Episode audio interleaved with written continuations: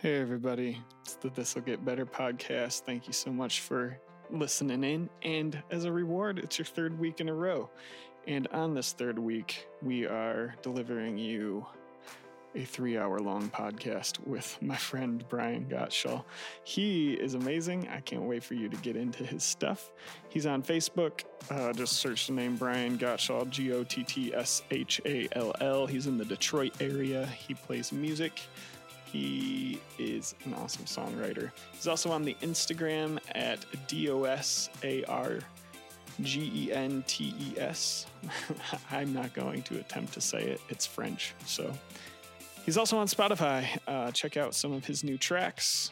He's an awesome musician. The first hour of this is us kind of just getting to know each other. The second hour is exploring his thoughts on music. And at an hour and 43 minutes, I believe, on the slider is a song that he sings. And then the last hour is a lot of conversation around the deconstruction of our inherited belief systems and how that's going. So hope you enjoy. We get into a lot of weird, good stuff this time around. So have a good one. I know. Other than that, it's good to see you, man. Good to see you. I miss you. It's been a long time. It's been a while. 3 weeks. I know, which is really bizarre. That's a long time for us. How far do you guys live from each other? About 15 minutes. Okay. 15, 20 minutes. Yeah. And, yeah. I think so. When you went to IHOP, that broke up, I think, when I was, I drove. So it must have been right when I started driving, around 17. So you would have been 13. Mm-hmm. Must have been around then. Like, we started going and getting lunch every Tuesday. And then you went to IHOP when you were 18. Yep. And then we didn't get lunch for a while, which is an annoying moment in my life. He made some bad decisions. Yeah. We all did. And then you got back, and after a little bit, we started hanging out. Like, so we've been we just make sure usually we're hanging out once a week. Yeah. There was a question right before I left. There was a question you and I were meeting and talked about. I'm so sorry. You would ask me. No, it's funny because it's one of the questions. It's actually a question that lasted through the whole internship, and I think very kept me grounded, was because they're so big on end times. Yeah. And they're like super big on end times. Very big. Oh, it's insane.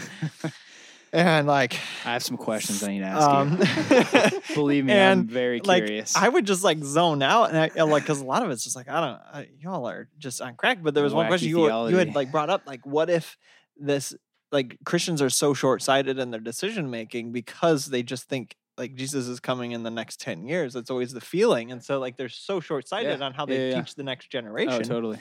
And so you're what if it doesn't happen in the next 1,000 years? Robots are going to be around. Well, how do we do this? Yeah, how does Christianity work? And I remember towards the end, because I really got they're talking about this end time stuff, and I don't get it. And finally, this kid's isn't this amazing? This is such a good stuff. I was but what if he doesn't come? For real though. They've been thinking that for 2,000 years he was going to come. Right. I know, literally. It's...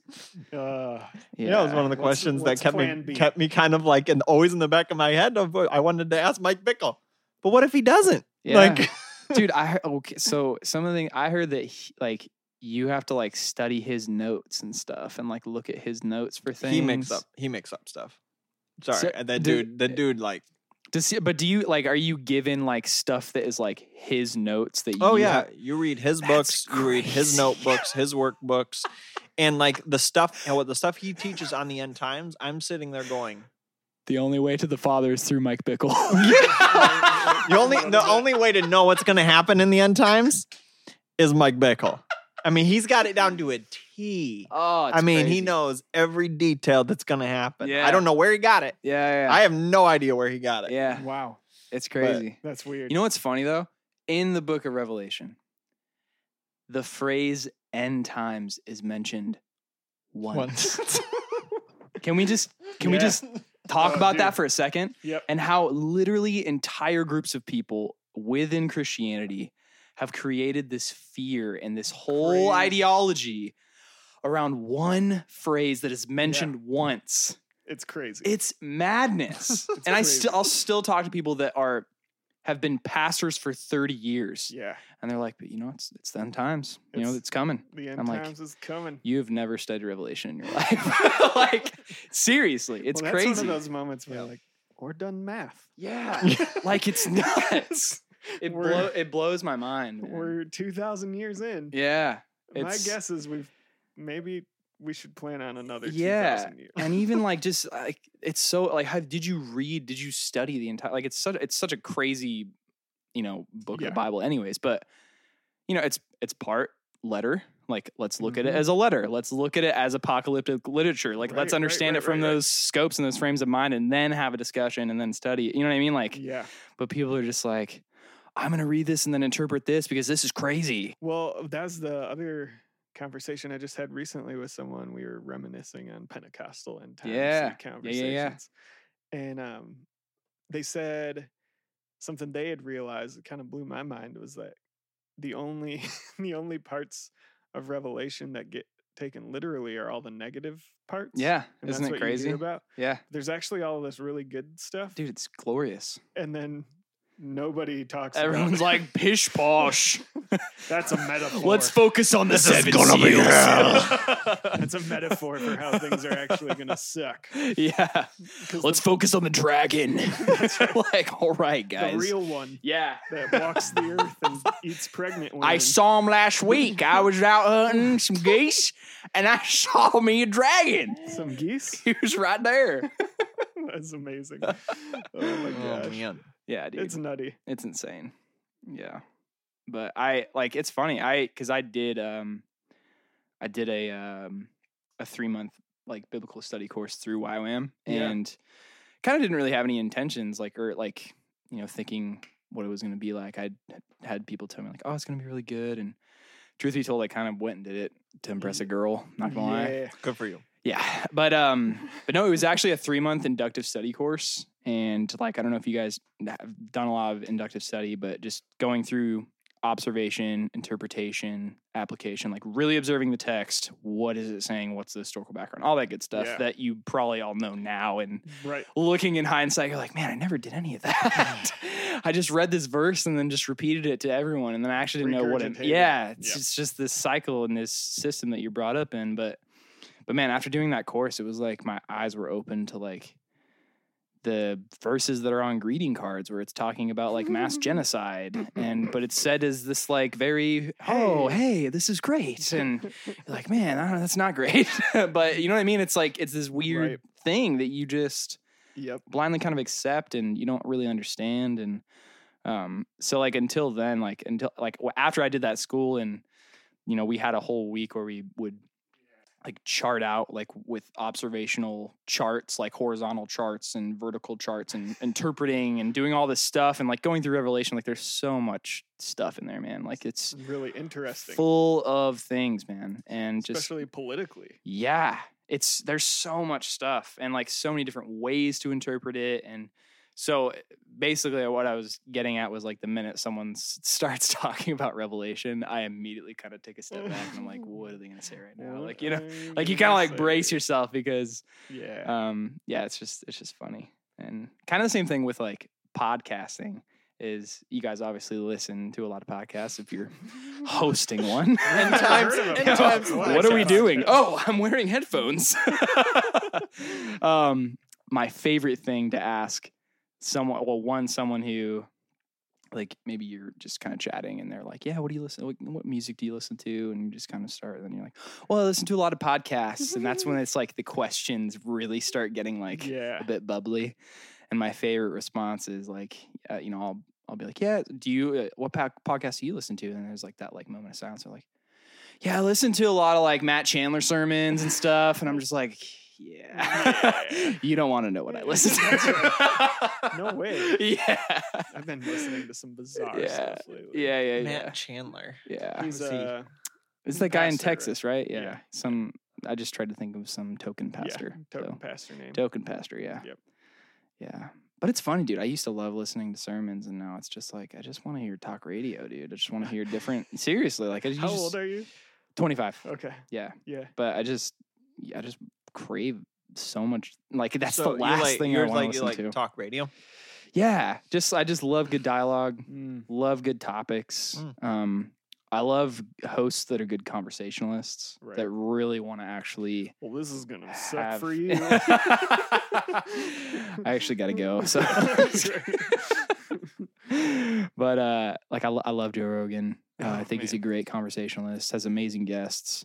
Honestly, I'll even just listen if I really want to hear more about someone that I like admire or like intrigued by. I'll just look for them on a podcast and then just listen to that podcast. I'm sure you guys maybe do the same, but yeah, my go-to now is searching them on the Joe Rogan podcast. Yeah, isn't it crazy, dude? Yeah. He gets such good guests. It's insane. Like, and I feel like it's in every sphere that I'm like I might be like interested in, and I'm just like, how does this guy do it? Like, he's a comedian who is like a UFC host, and he kill you. Yeah, and he's into like jujitsu and all this random stuff. One of the most curious people. Yeah, but then you listen to him talk, and you're like, dude, he says so much gold, and he has so much to ask people, and you sit there for. I think we were talking about this at the farmhouse, but you sit there for like 30 minutes, and then it turns into like 3 hours, and you're like.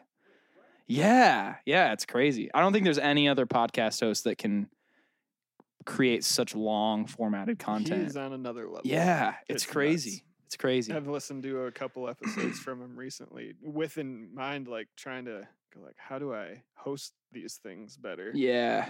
And I really wish I understood how he knew when to do the follow-up curious question. Yeah. Or when to like just totally change it. Yeah. And you wait for it in the, I literally was listening to him on the way here. There's like moments where it's like finally silent and you're like, this might be the moment where like Joe like messes up or like he doesn't quite know what to facilitate or how to do. And then he just like expounds slightly off, but still related to like maybe a story or something. And he starts speaking and it's almost like a monologue. And you're just like, what? How do you do? Like, you can't teach that. Nope. Like, you know what I mean? Like, it's amazing. It's crazy. Like, I think he's super aware of, he's very, one, being a comedian. I don't know if you guys watch a lot of stand-up. You're interested in like the art form of stand-up. I love it. I think it's one of the most intriguing things out there as an art form. And it honestly gets looked over a lot, I would say, especially by Christians. Just because of the nature. Words. Exactly, yeah. But man, formatting a joke, writing jokes is such a hard thing. Like writing an hour of you standing up there with no dialogue with an audience and creating that is so hard to accomplish and like just keep it going. Like it's crazy. And so I think because like he has that mindset of one, he's so aware of what the other person is like thinking or doing or responding to because he's an entertainer anyways. And so I think just like all the skills that he kind of brings just like makes it so much easier. But I honestly, I love when he has comedians on. They're great, you know? So did you see his latest hour? I did. I watched a little bit of it, and that's honestly probably my least favorite thing of his. I loved his cat bit. Did you? Cat bit. I liked the cat bit, too. I did. I liked his political stuff, too. Yeah. I'm into that. I don't know what it is. Like, I would rather listen to him talk. Even, like, when he has, like, Tom Segura or, like, Bert Kreischer. Like, I don't know if you know those guys, but even I listened to Bert's latest special, and I was just like, I just can't get into this. Like, man, I love Dave Chappelle is my favorite for sure. Have you watched his new stuff? New one is insane, dude. I haven't seen the new one. It's incredible, man. It's probably my favorite stand-up special of all time. With art, yeah, like, he's making it. He's doing something that like just no one else can do. Like honestly, it's like, and he released. I think he released 3 last year, and then he released the double one. But man, he can just get away with anything if he wants to. Like it's crazy. Like you don't want to stop. Like when he first came out, I just kept searching like more Dave stuff. Or, like I would just listen to like I would just became obsessed and like listening to interviews and like he's just inside jokes on Amazon. No, is it good? Oh my gosh, it's like a 7-part mini documentary series about. Potential comics being able to do their 5 minutes in Toronto for the big comedy festival. Oh, I saw a commercial for it. It's insane. That's crazy. Like, is it good? You've been watching it? I made it through the whole thing. Oh, all right. And the episodes aren't very long. And it's just like, it's following maybe 7 different comics as they And like they're going into like you watch these guys do the exact same set almost every episode, some parts of it in different rooms, and like how their jokes will totally fall flat in some rooms. And as somebody who's watching it, you're like, that guy's not very funny.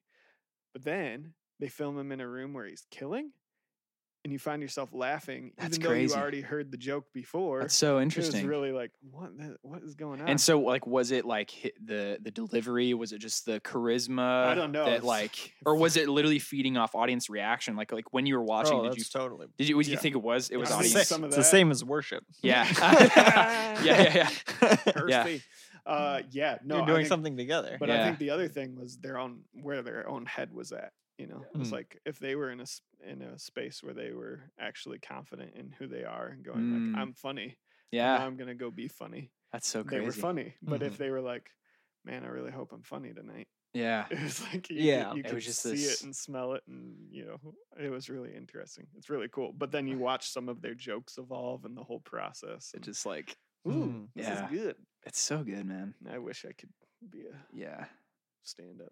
Yeah, dude, it's crazy. And like, even like the timeline of a stand-up comedian, like they say like the first 7 years 7 to 10 years is just shit. Like it's just you're just doing nothing. Grinding, like going on road trips and just like playing crappy bars, like just all that stuff. And then like right after that, it's like when you might have something happen. I'm just like, dude, I don't know if I could do that. Like you really got to be devoted and like honestly have that confidence of like, I know I'm funny, which is like you're constantly like having to feed your ego and just be like, no, I got to do it. Like I got to do it.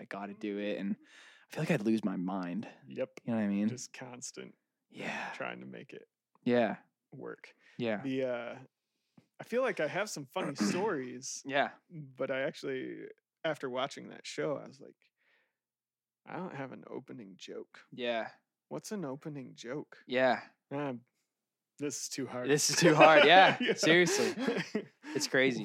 Because you have the people that like, they sit down and they're going to spend 8 hours writing and just grind it out and go for like the workhorses.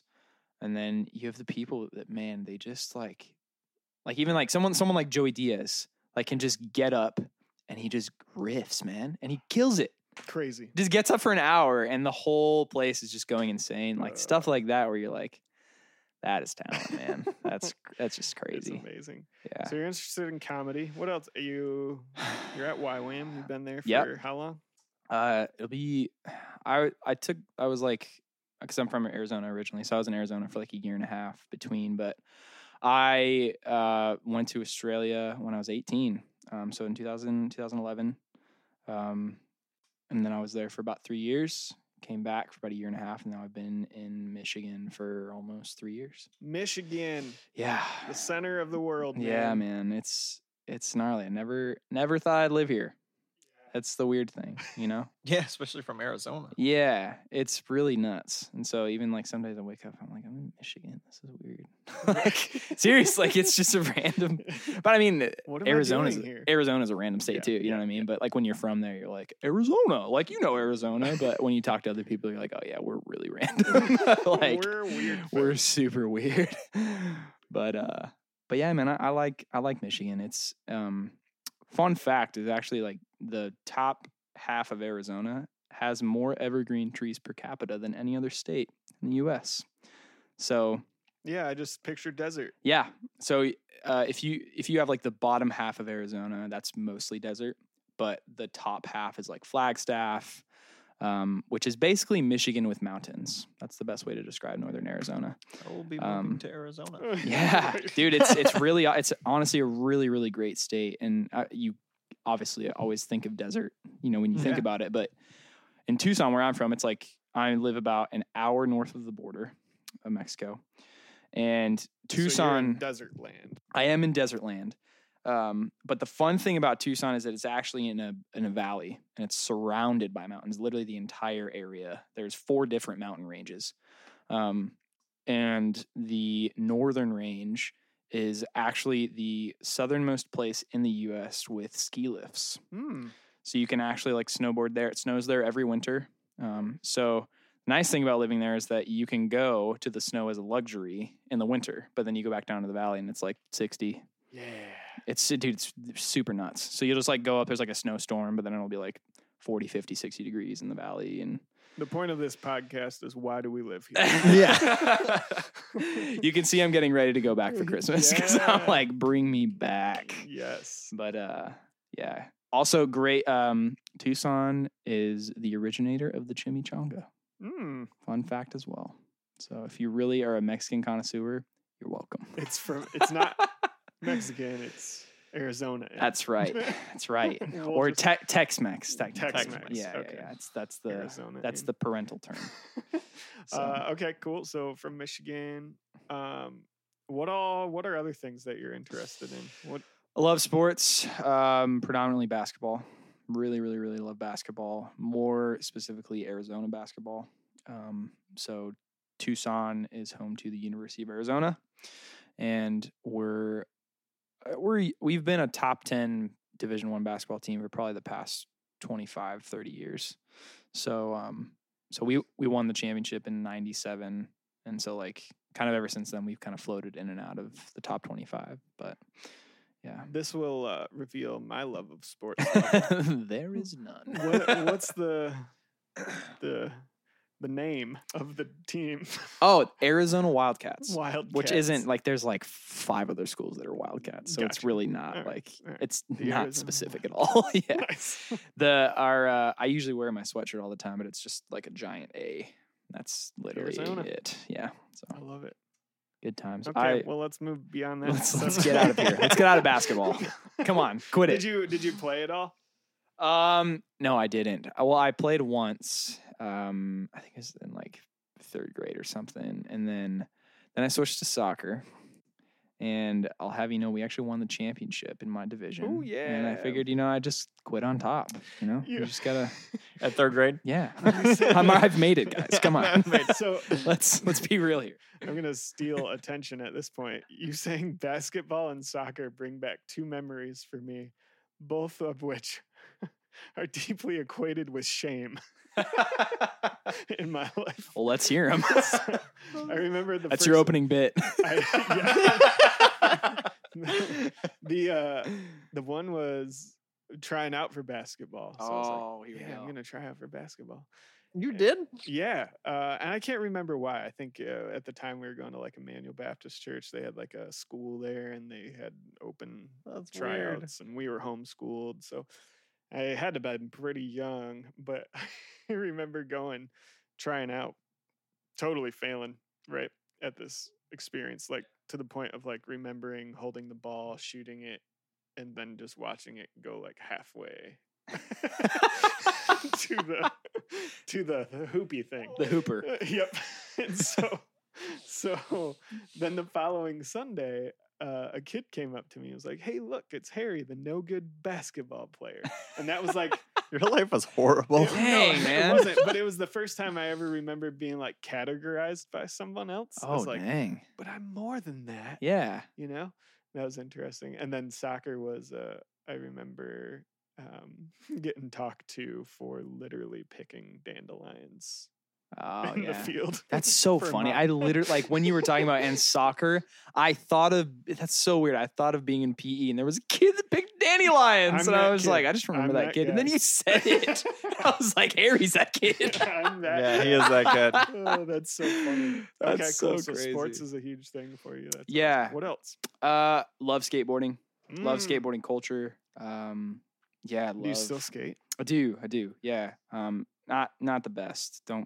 Don't think anything, please. But I love watching skate videos. I think the art form of skateboarding or the sport of skateboarding. There's a lot of arguments that it's an art form or a sport. So like they're actually trying to make it. It is going to be an Olympic sport. Nice. Oh, cool. But there's a ton of skaters who are kind of on the more like artsy side. They're like, you can't like make an art form a sport, man. Yeah, exactly. Yeah. But which is kind of true because like. Take, for instance, what a kickflip is. Like you just, boom, board flips. You could watch someone do a kickflip and be like, that's a kickflip. But then you can watch someone else do a kickflip and be like, that is a kickflip. Yeah. Like there could be, it could be like the flare of the back foot. It could be he popped the board really high and it just, he landed it in the air and then got down, or he just got it to just where he nailed it perfectly. Yeah. Or just like he flips it and then it almost looks like he's going to not make it, but then he does. You know what I mean? Like there's so many different ways that you could, you know, categorize like why that's a good trick, you know? And that's what I love about it, because you could watch a skater who has his own style just by his stance or what he's doing, and it can make a trick that much more interesting, no matter how simple or hard it could be, just because that one skater's doing it. And so it makes it really entertaining to watch, because you have these people that are kind of like, they have their pockets of things that you're like, no, like that guy's tray flips are amazing. Like, you know what I mean? Like just these, it's just kind of the whole thing where you just know like. They're putting their signature. Yeah, exactly. And it's very, it's distinct, and it is kind of both sport and art form, because the sport itself is being pushed. Like today you're seeing, especially with social media and Instagram and Facebook, like everyone can be a skate celebrity if they want, or whatever that even means. But, you know, the tricks that they're posting online, like, are things that people like 20 years ago couldn't even do if they wanted to. Like, it's just, kids are doing the craziest stuff now. Yeah, and so like pros will be watching and they're like, who are these kids? Like it's so hard to become pro now, because there's so many good skaters. Yeah. Like it's just continually progressing and continuing. So there's like, even with DIY culture, like there used to be kind of like maybe 10 to 15 like skate companies. And those were the established ones. You went through a lot of hoops to get those things started, and now they're here. Now people are just like, they just start their own company. Like, and there's like 400 of them. Like, it's just like, that's the thing now, you know. It's kind of like following suit with a lot of different art forms or things that are happening, but everyone's just like, let's just do it. Like, why can't we do it? You know? Yeah. And so it's cool to see that happen, and see, you know, kind of people being challenged to adapt to that as well. But yeah, I love like going out and, middle of summer and skating with my friends is like, that's just the best, dude. It's so fun. So it's fun hearing you talk. Like, it reminds me of all the, so like I skated, skateboarded probably when I was 16 and 17. Yeah. And that was a lot of fun. Yeah, dude. But a lot of pain. Yeah. It's a lot of pain. People are throwing themselves down concrete stairs. Yeah. For a living. It's gnarly. It's nuts. Isn't that nuts? Like you really have to be badass to do it and like commit to it. And like, cause I'd totally like, you know, if I ollie a curve, I'm like, woo, yes, you know, like, this is the best. But then you see someone like kick flip a 12 stair and you're just like, all right, I'm out. See ya. Go get some pizza. I'm done. I'll be in the back. Yeah. Yeah. Can't skate around you anymore. Yeah. No, it's crazy though, man. Like, and just watching skate videos and seeing like the history of skating is just super interesting to me. I love it. So yeah, but that's kind of, I would say those are most of my interests. And obviously music is definitely the... When did music start? Man, music started a very long time ago. In a galaxy far, far away. I had to. No, my dad, he raised me on classic rock. So Led Zeppelin, Van Halen, Rush, huge Rush fan. So I remember like growing up every Saturday... my dad had this VHS of every Van Halen music video on this one VHS, and he just at like 7 or 8 a.m. he'd just pop it in and then like turn it up for the surround sound and the whole, and he'd wake everybody up. Yeah, exactly. But he had this super old, like really cool stereo, and he would just like turn it to like, yeah. And like almost like wake everybody up basically. But it was just kind of his like, it's Saturday, and you almost got, you like when you heard it, you kind of got like mad, but then you're like, oh, it's Saturday, like this is exciting. And so I just grew up like watching all those videos, all like it was every Saturday, man. Like he just always did that, or he'd be playing vinyl, or just doing a bunch of stuff. But my parents just love music; they really, really, really love music. And every vacation we went on as a kid always revolved around going to a show. So if we were going to, say, Florida, you know, we were going to go see Aerosmith or something. You know, my parents really, they loved going to concerts, like, growing up, and they wanted to take me and my sister into that, and I'm, like, forever indebted to them being, like, so, like, I didn't realize it at the time, but that is absolutely what, like, contributed to my love of music, was going and seeing people play it and appreciating different styles, different genres, And my parents don't play any instrument. They don't have any musical skill at all, but they just love it. Like still to this day, I'll call my mom and be like, hey, yeah, what are you and dad up to? They're like, oh, we're going to Vegas next week. We're going to go see so-and-so. Like they still go to shows, and they're in like their late 60s, like, you know, mid to late 60s. And they still love going to shows. And the cool thing is like my mom loves like really modern bands. Like she was like obsessed with, you guys heard of like A Day to Remember? They're like a pop punk band. Like she loves them and listens to them all the time and like loves Foo Fighters. And it's just like super funny to watch them like discover new music. And they're like, we'll have conversations like, oh, have you heard of this band? And like, it's just awesome. It's just so funny. And that like kind of like, that breaks the mold a little bit. Yeah, it does. So people seem to settle into their musical style. Exactly. Yeah. And so they love it, man. They obviously they're, you know, the '80s and '70s and '80s are their bread and butter for sure. But I've seen even just with my dad, I've seen so many concerts. Like I went and saw Rush, like two or three times. And it was like amazing. Just seeing Neil Peart drum, like was just his check that off the bucket list. Like it was amazing. And, so it started a lot with then, and then I started playing guitar. The school that I was going to, they did an after-school program. How old were you when you started? 10. Nice. Yeah, so I started playing guitar when I was 10. Bought this really crappy Epiphone, the starter pack, like the acoustic one, like that you could get at like Guitar Center for like. Right. And I think it even came with like a little bucks, like a gig bag and everything. Yep. And you felt like super awesome. I'm amazing. It had like the zip up like case and everything. Got such a good deal. Exactly. Yeah. And you're just like living in cloud nine. So I took it, and my mom was like, "Hey, they're doing guitar." Because that was kind of right when I got out of sports. I really didn't like sports, like watching it or even talking about it until probably like 4 or 5 years ago. Oh wow! Like to the degree that I love it now. That's amazing. It was a slow progression. There might still be hope for me. Yeah, dude. And it's the weirdest. It's the weirdest thing. It came out of nowhere. Like I was just like, I just love sports. Like it was like all of a sudden it was just. And I play basketball now like fairly regularly, and like it's something I love doing. But back then, man, I just did not give a crap. Yeah. Did not care. And so my mom was just kind of thinking like, I need to get this kid into something because I'm sick of him being home all the time. And I never was the biggest video gamer. Like I played like quite a bit, but it never really interested me. Even like first person shooter games, like all of my friends were like, yeah, Halo and all this stuff. And it's just like, I just don't care about that stuff. Like, I don't know why, like first person shooter games. Yeah. It sounded so stupid. And I would like, because they're my best friends, I would literally sit and watch them play for like 4 hours. And so was that you guys too? Oh, yeah. Isn't it funny? Like Tim, you think back about it now. You want to play multiplayer games with no story whatsoever for 6 hours straight? No, if we play a game that has a narrative arc that is intriguing and moving, then maybe like Legend of Zelda. Sure. Tim, do you want to go play? We're going to have a Halo party. Yes, I want to come play with you guys and get killed. Yeah. Like it's literally useless. And the people that ask you, they just want more people to play with. Like they couldn't care if you're good or not. And thank the Lord they connected through the internet, so we don't have to deal with them. Oh my god, that's dude! Thankfully, the internet took care of. They connected all of them together. It's crazy. That's true. It's crazy. It'll stop bothering us. So then that was your thing. Yeah. Well, so like I just never liked a lot of video games. I played a little bit, but like first-person shooter was just... Yeah. What games were you into? Well, I loved Dragon Ball Z growing up. I never played that. Dude, Budokai, man. Fantastic game. Fantastic. Great storyline. Yep.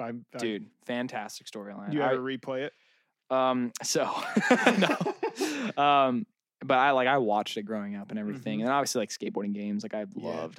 Tony Hawk's Pro Skater 2 was like the go-to for me. Pokemon, loved Pokemon. Did you guys play Pokemon at all? I played the cards. Oh, did you actually like play like Duel and stuff? Like, or did you? Well, we weren't allowed to have the cards. Okay, so I secretly played. Yeah, because Jesus hates Pokemon. Yes. That's funny. That's because in the Bible. So like when the whole racist evidently. When the whole like first generation cards came out, like you guys were playing. all the like the first the first run had ones. Them and I got to play with them. I never so interesting because every like I remember when they came out and I bought them too, but like I felt like a lot of kids. And this is a foreshadowing because I actually like ended up playing way later and got really into it and like played in leagues and stuff. Yeah. But back then, like I didn't care. Like I just wanted to have the holographic card, the Charizard, or the Blastoise or whatever. And then, dude, it was the weirdest thing. And I'm going to bring this back, but like in sophomore year, like I went to just like a little hangout with some friends and like four people were playing. And there was kind of the newer generation stuff. I'm like, you guys playing Pokemon? I'm like, what the crap? And I'm like, dude, it's like a chess game. That's what one of the kids said. And I was like, no, it's not. You're playing Pokemon. Like, let's be real here. And kid you not, I left with a deck that night. Just like, I gotta do this. This is amazing. And funny enough, one of my friends that I started playing some shows with and doing stuff with. We were talking about like randomly talking about it. And I had a specific deck that was it was like a Machamp Flygon deck. And it was like tailored specifically to beat these other types of decks that were in the league. And we were like, I forget. I think he said something. He's like, yeah, I don't think you probably don't know anything about this, but I've been building decks and trying to get this stuff together. And I was like, Pokemon decks? And he's like, yeah. And then we just like went for like 3 hours just talking about it. And we played the other night again. I hadn't played for like 6 years. And it was just like, it was a good game. It was actually fun. Very intriguing. It's super fun. Yeah. And like it all tickles the brain like chess, I think. It does.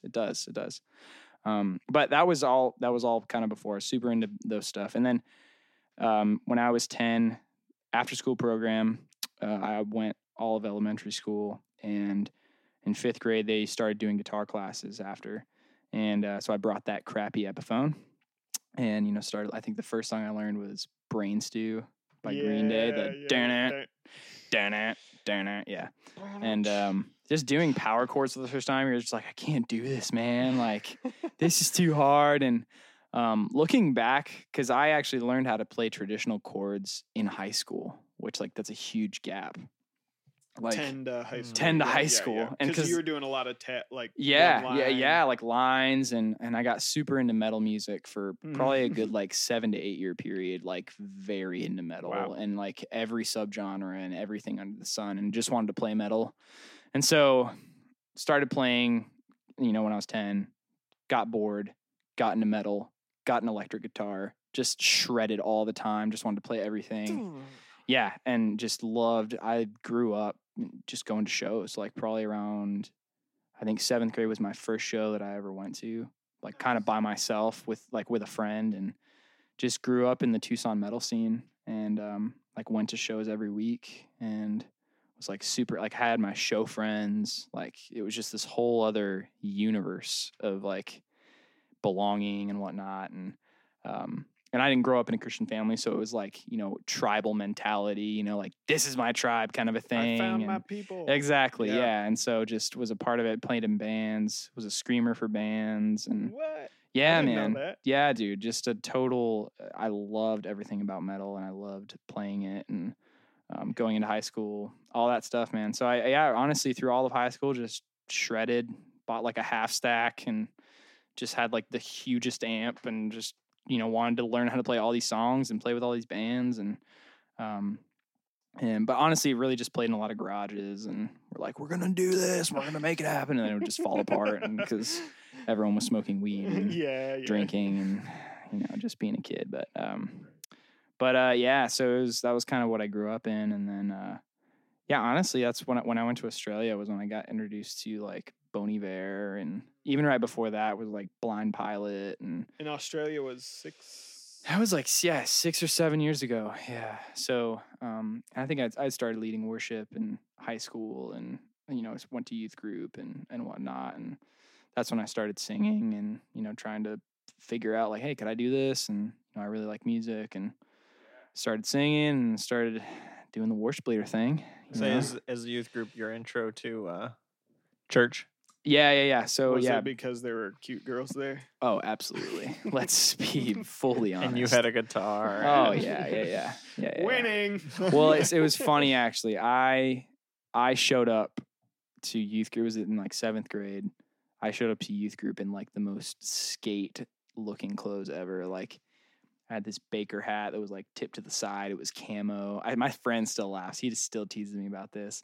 I had this button down like white shirt that was like right here. And then like, yeah. And then like this, like weird skate shirt with like blue denim jeans that were like kind of flared out kind of right here. And then the big old Etnies or DBS shoes. Yeah. That was me, man. So I showed up in that, like, I'm the baddest mother here. Like totally ready to like, what's up losers? Like just like thought I was all of it. Yeah, exactly. So that was 7th grade Brian. It was good times. And yeah, so that was my intro into youth group, and then started going to church and the classic, you know, go to the camp, get, you know, the church high, like Jesus, like give you everything. And you're just like screaming at the top of your lungs and crying, and then like then you come back to reality. Like we've never done that. No, yeah, no, times. I haven't done that either. Like, isn't it hilarious? Oh my gosh. It's the fun cycle. It is. You know. So but. I only went. Well, I did do the Waterville did a church camp once. That was like that. And I never went to Waterville. I went to Barrackell, and I just went for the girls. Right. I learned that like, oh, I could go to a camp with like none of my family's there, and I was like, oh, I can be my own person. That was like the first time I realized like that's hilarious. I was like, none of my family, because at first I was like devastated. We always went as brothers or something or like friends, and I was like, oh, nobody's coming with me. I'm so scared. And then I was like, I get to do whatever. Like, yeah, it's like this first experience of what? Like, oh, this is cool. I can test out myself. Exactly. Yeah. And I was the most popular kid that year. Yeah. That's winning. I remember, like, winning. Yeah, because they would do at the end of the year, they would do like these, like you ask a girl to this thing. Oh yeah. And these girls were asking me, and I was like, no, I'm not getting tied down here. Just trying to do me, guys. Come on. I will pick. No, I was like, I can commit to anybody. Yeah. I'll flirt with everybody. That's so funny. Oh, man. Well, Barrackell was interesting in that it was a super Baptist camp. What does a Baptist camp look like? Wasn't very good at building up, at least when I went, although I never went in high school. High school was the best. It was the pinnacle of like worship where someone went from this to this. Basically. And then they went back down. I just wouldn't put your hands up at all. Yeah, the emotional buildup towards the like, I give you everything was very... it was very classical. They only played with pianos. Yeah, that was like... Yeah. I was at like the worship and preaching. Someone starts like tapping their feet and everyone's like, this guy's a madman. Oh, yeah. What is going on? Step away from him. Shh, quiet. Calm down. There was definitely that feeling in that chapel room. Oh, yeah. Like, quiet, respect. I got to be quiet. Reverence. It's reverence, guys. Come on. Reverence. Come on. Yeah. Let's revere our Lord. Yeah. No, that was straight up. That was a good time, though. Yeah. That was a good time. But there were other experiences like that, definitely. Oh, yeah. I remember, a couple of different retreats. We ended up going to, like, those passion conferences a couple of times post-high school. When? What years? It would have been probably 10 years ago. You were probably too young, but I was probably 22, 23. So that, about 10 years ago. And you went because they started doing them like right around. Like, were those the first couple ones that you went to? Yeah. So, well, not the first couple. When I did them, they did them in Nashville. Oh, now they're all in Atlanta. Atlanta or that. They do some in like Texas sometimes. Yeah, I went to I think it was like 2011 or something, 2010, something like that. But the one super gem out of that was like they would do, you know, after the main event, they would do late shows with up and coming bands in different venues around whatever city they were in. What? That's awesome. Yeah. And that's where Kate and I discovered the Family Force 5. Oh, and at the time we were like, what the hell is this? I still have a signed drumstick. Yeah. From them. From Family Force 5. Their show experience I think was awesome. It's in the closet somewhere, but I'm pretty sure I saw it. Their show experience was so good. I've we had a bunch of CDs in here, and who has CDs anymore? Boom! Don't name any of those. Boom! Boom! No, there's literally like 3 albums of Family Force 5. We got some fuel here. That's good. Oh, Creed. Oh, good Lord. Hey. Okay. Hold on. Hey, no, Harry. There was a time when Creed was great. They were. Okay? I will honestly even go out on a limb here. I am risking my credibility. Don't anymore. But I remember when I loved Nickelback. I remember it. You can get out. I do. Okay, Silver Side Up. Like, This Is How You Remind Me. Great song. It's still great, man. I still listen to it. I used to listen to it with my mom back in the day, man. I woke up the other day. I can't remember the name. And puked to the name Nickelback. No. I woke up with a Nickelback song, and I don't remember the name. I just remember the one line. Look at this photograph. Nope. It was, because I just want to be big rock stars. Nope. It's, what was the name of it? Now I'm was it a one. Deep track? Yeah, well, it was one of those deep cuts. I like your pants around your feet. Oh, dang. Yeah. Too deep. That was a good Nickelback deep song. Deep cut. Literally. Yeah. I am so embarrassed that I've been naming that. But, man, I used to get down to that. So. No, man, Creed Scott Stapp's signature is in one of those. Oh, yeah. All right. Not that matters at all. Right. No, the other day it was probably 6 months ago, we were like, why do we have all these CDs? Let's look at what we have here. Man, there's some goodies in here, though. And this is what we are like, we'll probably never listen to these albums again, but it's too nostalgic to actually throw away. Good Charlotte. Yeah. That's a gold one, man. Yeah, that's a great album. Jennifer Knapp. She was good. Yeah. It's good, man. The old Sanctus. Anyways. Yeah, I used to, dude, I remember. Did you ever get into, like, Linkin Park? Oh. You guys? Like, Hybrid Theory when it came out? Dude. I used to get creative soup. I used to draw for hours just listening to Linkin Park. Dude, draw? Can you talk closer to you? Yeah, I used to draw, yeah. Well, hours. Just I love them so much. Dude, they were amazing, man. And then, I don't know if this was past high school or not, but when Linkin Park and Jay-Z did their thing. Yeah. Did you listen to the album, like, right at, like, it was directly after Hybrid Theory came out, Reanimation? Yeah. Where it had the Transformer-looking guy on the cover? Yep. Dude, that is one of my favorite albums. It's Hybrid Theory is still the pinnacle. It changed everything, dude. Yeah. It did so much for music, like, especially in that whole scene. Like, gosh, now I just want to listen to it. There's so many, seriously, there's so many bands that came up, and, like, they say, like, that number one influence was Linkin Park. They changed so much of the music landscape, man. It was such a cool time. Like, I'm, like, blessed that I was alive when it came out. Like, that's how much I revere it. I never did. Me neither. My parents did. Oh, yeah, they went and saw Linkin Park. Yeah, I told you. Seriously, I still am just like, you guys are ridiculous. Did you ever listen to Amberlin? I did. Yeah, I went through the Amberlin phase. No, I'm like, they're still one of my favorites. You're still into one of my favorites, cool. And I was so happy. I was listening to Feel Good Drag just the other day. Again. Feel Good Drag? Yeah. You know that song? Oh, yeah. Yeah. Okay. So, yeah, they just started playing again. They haven't played together. They just haven't played together. They broke up. Yeah. And I just was on their Instagram, and they're like, yeah, we're playing a few shows. And I'm like, oh, I have to go. I've never seen them. Dude, I've seen them crazy. A couple of times. Oh, I hate you. So did you guys get into like Emery and like all those Emery bands? Yeah, I did. I could listen to some. Like Tooth and Nail bands and stuff. I would listen to Emery. Who I loved was Chevelle. I don't know. Dude. Oh, Chevelle was amazing. Yeah. The hell. I know it. I still have that. Wonder CD. What's Next? Is one of the greatest albums ever. Love that album. Like the title track, I used to listen to that on repeat every day, man. I'm trying to remember the title track of that one. Yeah, which CD? Wonder What's Next. Yeah, it's Wonder What's Next. That's the title track. Then I'm thinking. Oh, like how it goes? Yeah. Yeah, it's like the. It's been so long. Bum, bum, bum, bum. Actually, it hasn't been. Oh, yeah. It's like the heavy bass. But, dude, the red. The Pain Below. That's the song. That song was sick. The music video was awesome. You remember? Did you ever see the music video? Yeah. Like the snowboarder. Like, I remember watching it. Did you guys grow up with like cable TV and stuff? We did not. Okay. We grew up with no TV. Because there was really, dude.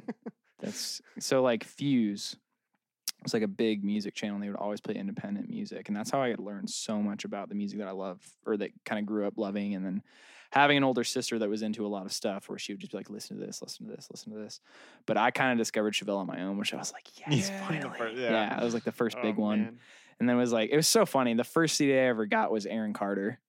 Like Nick Carter's son or Nick Carter's little brother Backstreet Boys. Yeah. Like total boy band. And then the next CD I got was Chevelle.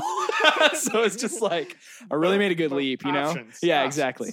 But the next several years, that's like all I asked for Christmas. Cause like, you know, either yearly or like bi-yearly, they'd come out with a new album. Like, that's all I want, you know? Yeah. And like, dude, they were great. That next album, the Clincher, do you remember that song? Dude, I remember playing that CD on Christmas and being like, this band can do no wrong. And I saw them live and everything. We're so good. I get to see them. Dude, it was great, man. I love Chevelle. I was talking to my friend about it the other day too. Like, then I went back and listened to them and was just like, man, this stuff is still so good. Like, I love it, man. I listened to the Pain Below album, which I can't remember. Is that the name of it? It's called Wonder What's Next. Wonder What's Next. That's right. Yeah. It's like that glass breaking on the cover. Dude, it just looked badass, man. I just remember looking at that and I was like, this is rock. It's this like rock and roll. Is the thing. So good, man. Yeah. Okay. Well, that was fun. Yeah. Wow. You can just keep going, man. I know it. Did you guys ever get into like what was Amberlin kind of like the hardest, or like Linkin Park, like the hardest that you guys kind of went with that genre? Or did you ever get into like screaming stuff? Or there was one screaming band that I listened to pretty consistently. I have like a really bad thing with like music of like don't remember song titles. I don't remember just album titles.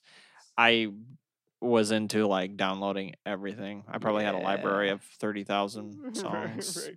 And I removed it all. But like did you guys have like LimeWire and stuff? Yeah, I did the LimeWire thing. LimeWire was sick. Yeah, like, I just downloaded everything. Oh, same. It was like, decent song. I'll download the whole album. Yeah. And then I'll never listen to it. I never figured it out.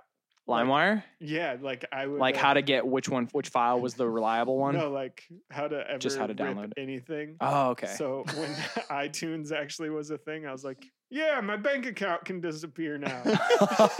Dude, those first few years of iTunes, though, it was like you spent so much money on music. It's crazy. I did. Oh, yeah. I didn't.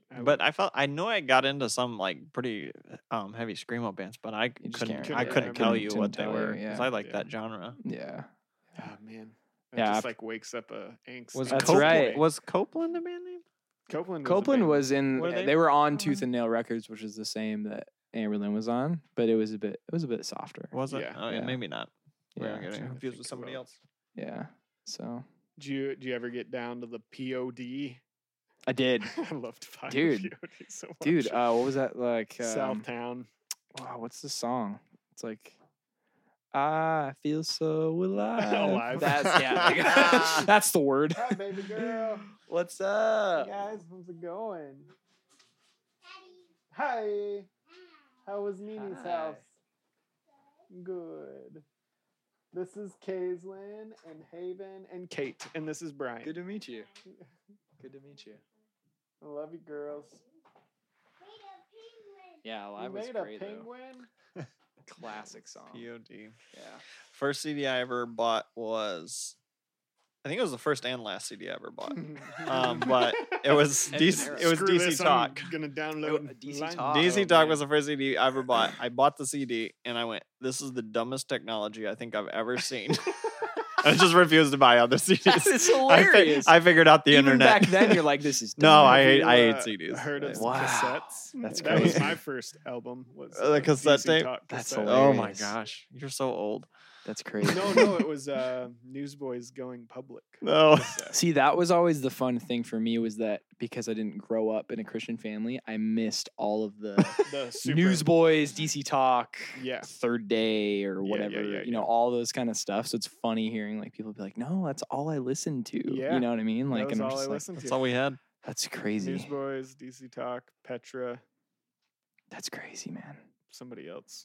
Like it sounds like, and I like obviously I'd gone back and listened to him, and I got exposed to it later, and I could see the appeal like later on, especially when you're like just become a Christian, you're like, these bands are awesome, this man. Yeah. But Now looking back, I'm like, Dad, thank you for showing me Led Zeppelin. Like you're the man. You handed me some musical foundations. Yes, so you really did. You did me a solid. That's amazing. Yeah. There's this great podcast called Good Christian Fun.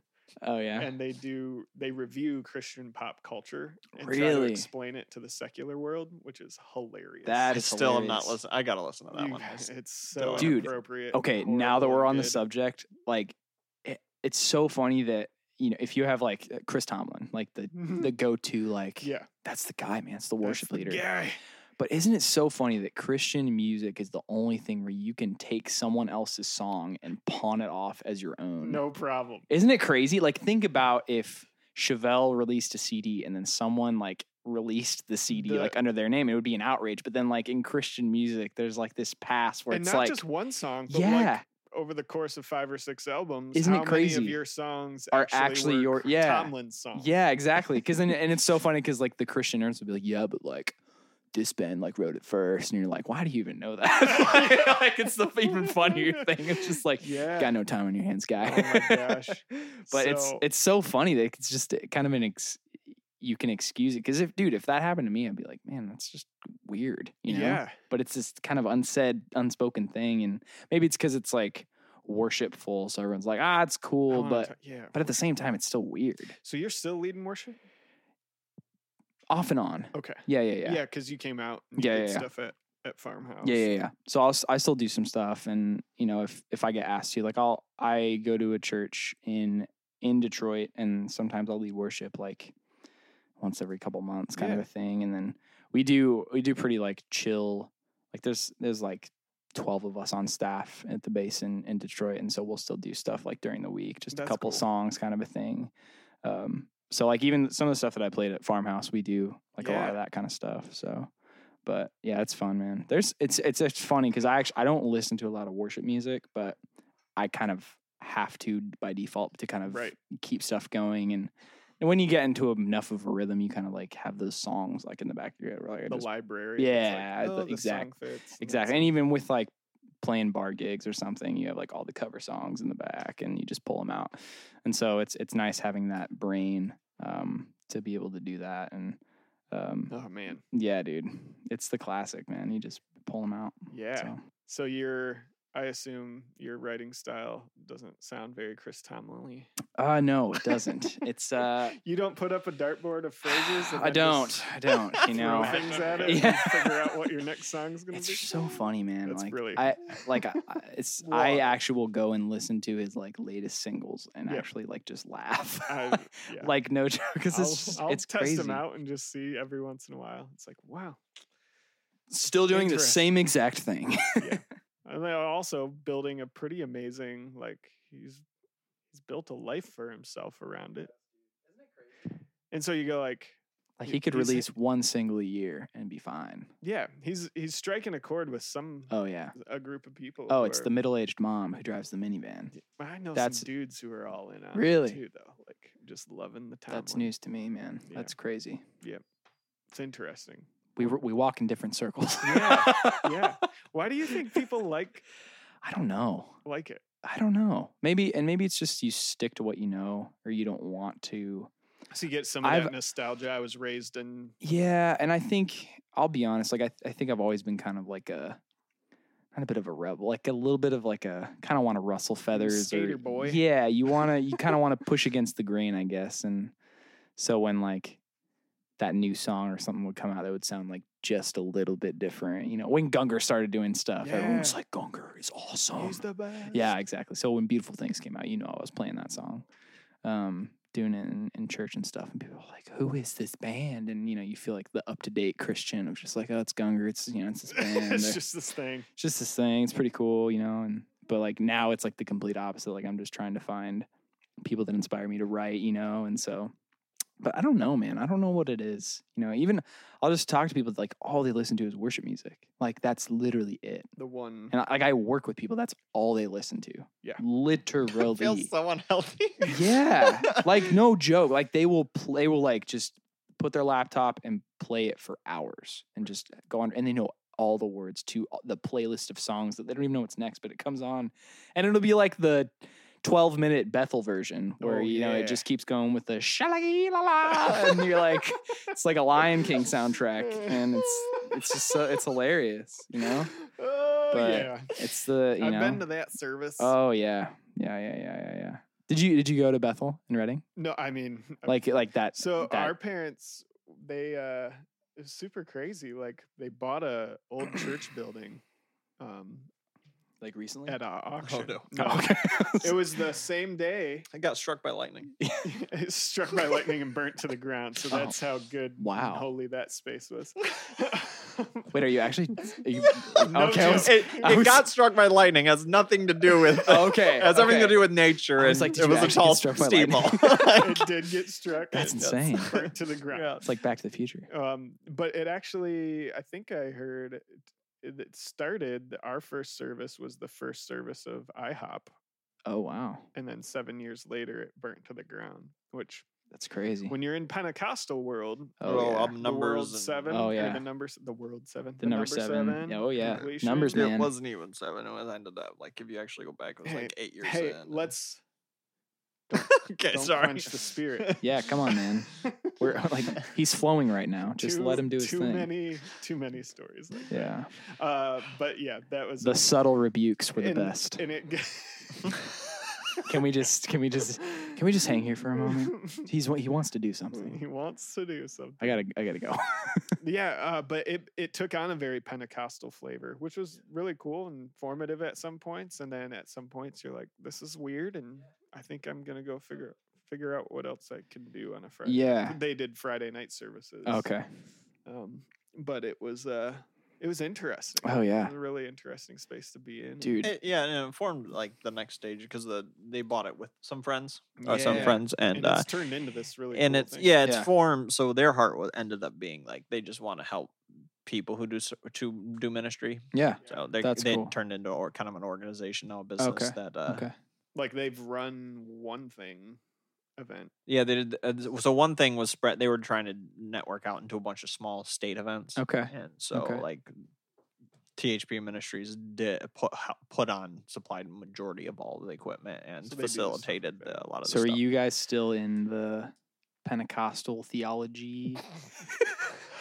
I'm really curious, actually. I want to hear. I want to hear. It's fun to talk about the end times and make fun of myself. Well, it's funny because I feel like people have different definitions and understandings of even Pentecostalism because of their experience. If you were to ask me what's the difference between a charismatic and a Pentecostal, I'd be like, I don't actually know off the top of my head. I've heard the difference a couple of times. I feel like, from my understanding, Pentecostalism is to the nth. Like, they're just like... You're crazy. 90% of what you talk about is the end times, and you are like preaching at me the first 2 minutes. Then I think we were probably a little more charismatic. Yeah, I feel like that's probably where I would. I've been in all those worlds. Yeah, I've hung out with them out west. Yeah, and when I was out in Montpelier and stuff. Oh yeah, that was very Pentecostal. They were all in the should have want to buy a Kia. Crazy and yeah. I like should have bought a Mitsubishi. Should have bought a Mitsubishi. That's I haven't heard that one. It has a few more syllables. Yeah, but yeah, it was an interesting space to grow up, and it was like that was the first second space that I got to like start preaching and stuff at a young age, which was fun. Yeah, that is fun, and probably just. Made a like Steve probably still has those recordings somewhere. Of a hope he burns them. You're a prophet, Harry. They all burned in the no, which is really weird. Like you think about, I know it's audio format, but you go like, I would never want anyone to collect all of my sermons together and put them in some sort of documentation, then that people would start listening to them and basically and like archived. That's what Paul did. Yeah, he wrote stuff down and sent it to one person. Yeah, and then that person was like, "Hey, I'm gonna share this with everybody." Yeah. Good old Ty Chickus. Yeah, Ty Chickus. So it's just interesting to like, that's a isn't it crazy how this thing comes together, dude? It's nuts. I remember giving my first sermon in youth group, and it was like a nightmare. And I was so passionate. Like it's the new Christian, like you guys don't know. You like, come on, like wake up, kind of a thing. And I think I literally just got up and just was shouting and like, but I was like excited shouting and. I did that for like 8 minutes, and then was just like, all right. I still had like 12 or like 15 minutes to go or something. Oops. And was just like, I saw a couple people like, like put their head down a little bit because they were like, it was so awkward for them to like look. And but it's just, man, it was, dude. If I heard that, it would be a good laugh. But oh my gosh, oh dude. So music's your main thing, I think. Is what we're getting to. That's all that to say. Music. What does that look like in life for you? So I'd say probably about three or four years ago, I started seriously trying to write songs, and really inspired by a lot of singer-songwriters. Love Bon Iver. Bon Iver is my bread and butter go-to of just inspiration. I love all the things that he's done. I love his whole body of work. And more recently, I love lyricists. We were kind of talking about it. John Mark McMillan, amazing lyricist. Doesn't get enough credit, especially by a lot of Christians that are just kind of like, yeah, he's okay. I don't really like his voice. I'm just like, dude, how do you not love his voice? It's so good, man. It's like rugged oak that is just like tickling your spirit. That sounds weird, but dude, he's so good, man. Like, his lyrics are great. He's a great songwriter, great arranger. I get inspired when you have those two worlds collide of just a great writing and like in lyrics and then music. And so kind of went through some trial and error the last 4 years, and am now just getting to a place where I really love the songs that I'm creating. So, dude, yeah, that's amazing. So I want to try to get a picture. You work at YWAM. Yes. Is that like a full-time gig? Yeah. So basically three days a week. I work property and maintenance. So right now we're remodeling a house, for YWAM. For our staff and students and stuff. So I just do a lot of tradesman work, kind of a bunch of different things, framing and drywall and all that good stuff. And so we're kind of in the finishing touches. So just, like caulking tile for the sink and stuff and all that random stuff, just kind of checking the last bits off. And then, 2 days a week, I do music. 2 days music. Mm-hmm. And when you say do music, like what's the grind of being a songwriter, musician? Well, a lot of it is, for me personally, if I'm getting into, and do you write or do anything creative where you're just like, you have to really dig in and dig deep or just spend a lot of hours? Like, I don't know if you have those. Yeah, occasionally I've tried to write some songs, but that doesn't usually do it. It's a lot more like, I love doing video content. Okay. So do you spend a lot of time editing and doing that? Get lost in that. Yeah. So you kind of, you get into that work mode, right? And then you get like just lost in it. You're just, so if I kind of start like really chugging and just playing, maybe you get a melody. When I write a song, I always write lyrics last. So I try to just get a melody and just the basic structure of the song down. And we'll just kind of like scat whatever it is, and then try to fit the lyrics into those sounded out syllables. And so it gives me kind of a structure to work with, and then I can kind of play off that structure and just kind of fill in the blanks. And so sometimes that takes, I might spend a whole day just writing one song or just even one part of a song.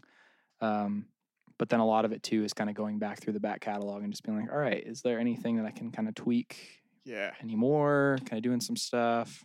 But you usually start with like, I'm going to try to make something. And then you'll revert back to catalog after. So if I'm like really, if you just get like a lot of times I'll just throw together a song or something, or a part or half a song. Yeah. I'll record it on my phone. Voice memo app, lifesaver. Oh, yeah. Lifesaver. And I will let it sit for usually like a 2-week period. So I might listen to it the next day. If I still like it, I'll kind of like have that cautionary, just let it sit, go back to it in 2 weeks, approach it again. Okay. That's like the scat, just melody. I might have maybe written some lyrics to it just to kind of like give it some life. Here's some life. But more so, it's usually just like scattered melodies where I'm like, no, I still really like that. I want to continue to really give it more time and attention.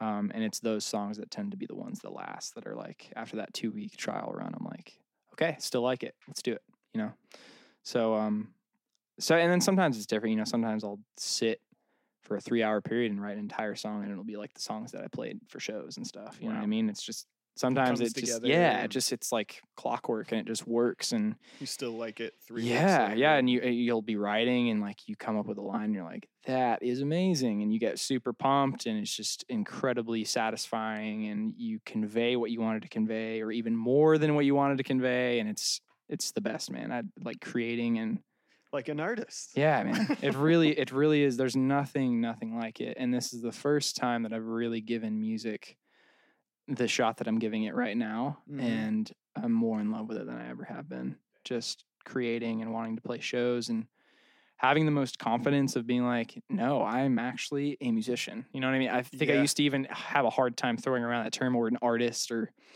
I really don't like the term singer-songwriter because I feel like you just think of happy clappy, I don't know. High school coffee shop. Exactly. And the classic artist is like, I'm more than that. Yeah. You know? Like me and Noah, Martis, will always talk about that. He's like, yeah, dude, I hate using singer-songwriter. Like it's that kind of thing. But then you also like, that's the best way to brand yourself because it's what is the most relatable. Yeah. So it's the most descriptive. Exactly. Yeah. And so, because then you just feel like a loser when you're like, no, I'm indie acoustic.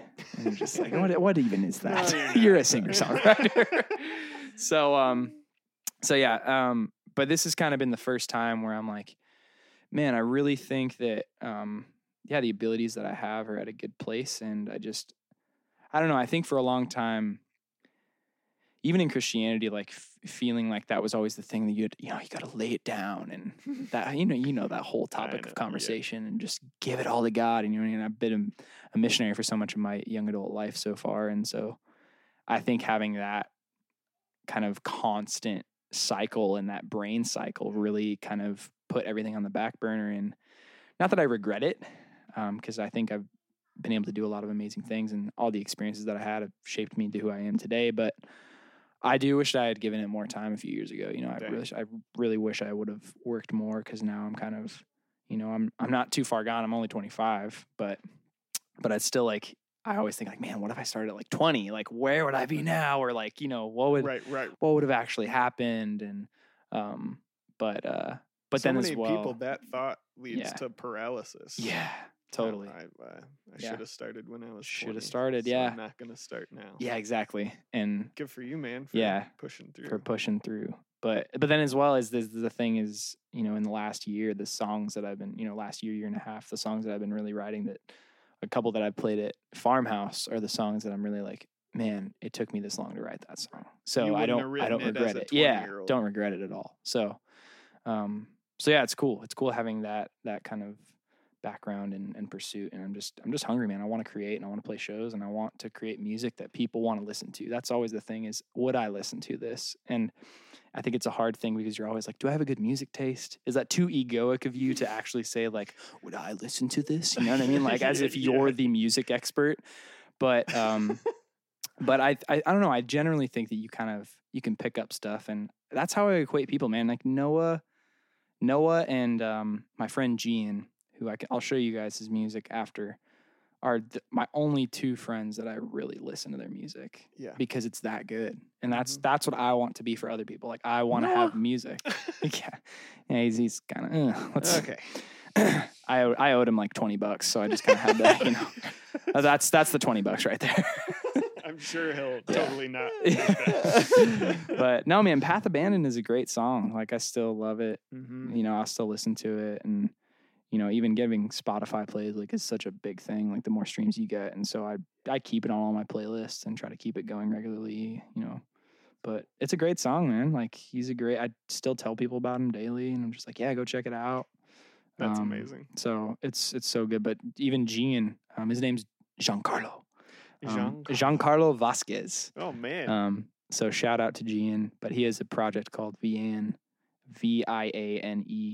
and he just released his first single, and it is, do you guys listen to like Noah Gundersen? Have you ever? It's very Noah Gundersen-ish, and nice. It's great, man. He's going to be releasing an EP soon, and we're doing a West Coast tour next September, October. So we're playing that right now. And, but he's amazing. And you're doing a West Coast tour, and then this spring you're doing an East Coast? Yeah. Me and Noah are doing an East Coast tour. We're doing, Detroit all the way up to Boston, and then Montreal, and then we're playing like 9 or 10 dates in a 2-week period, and that's so cool.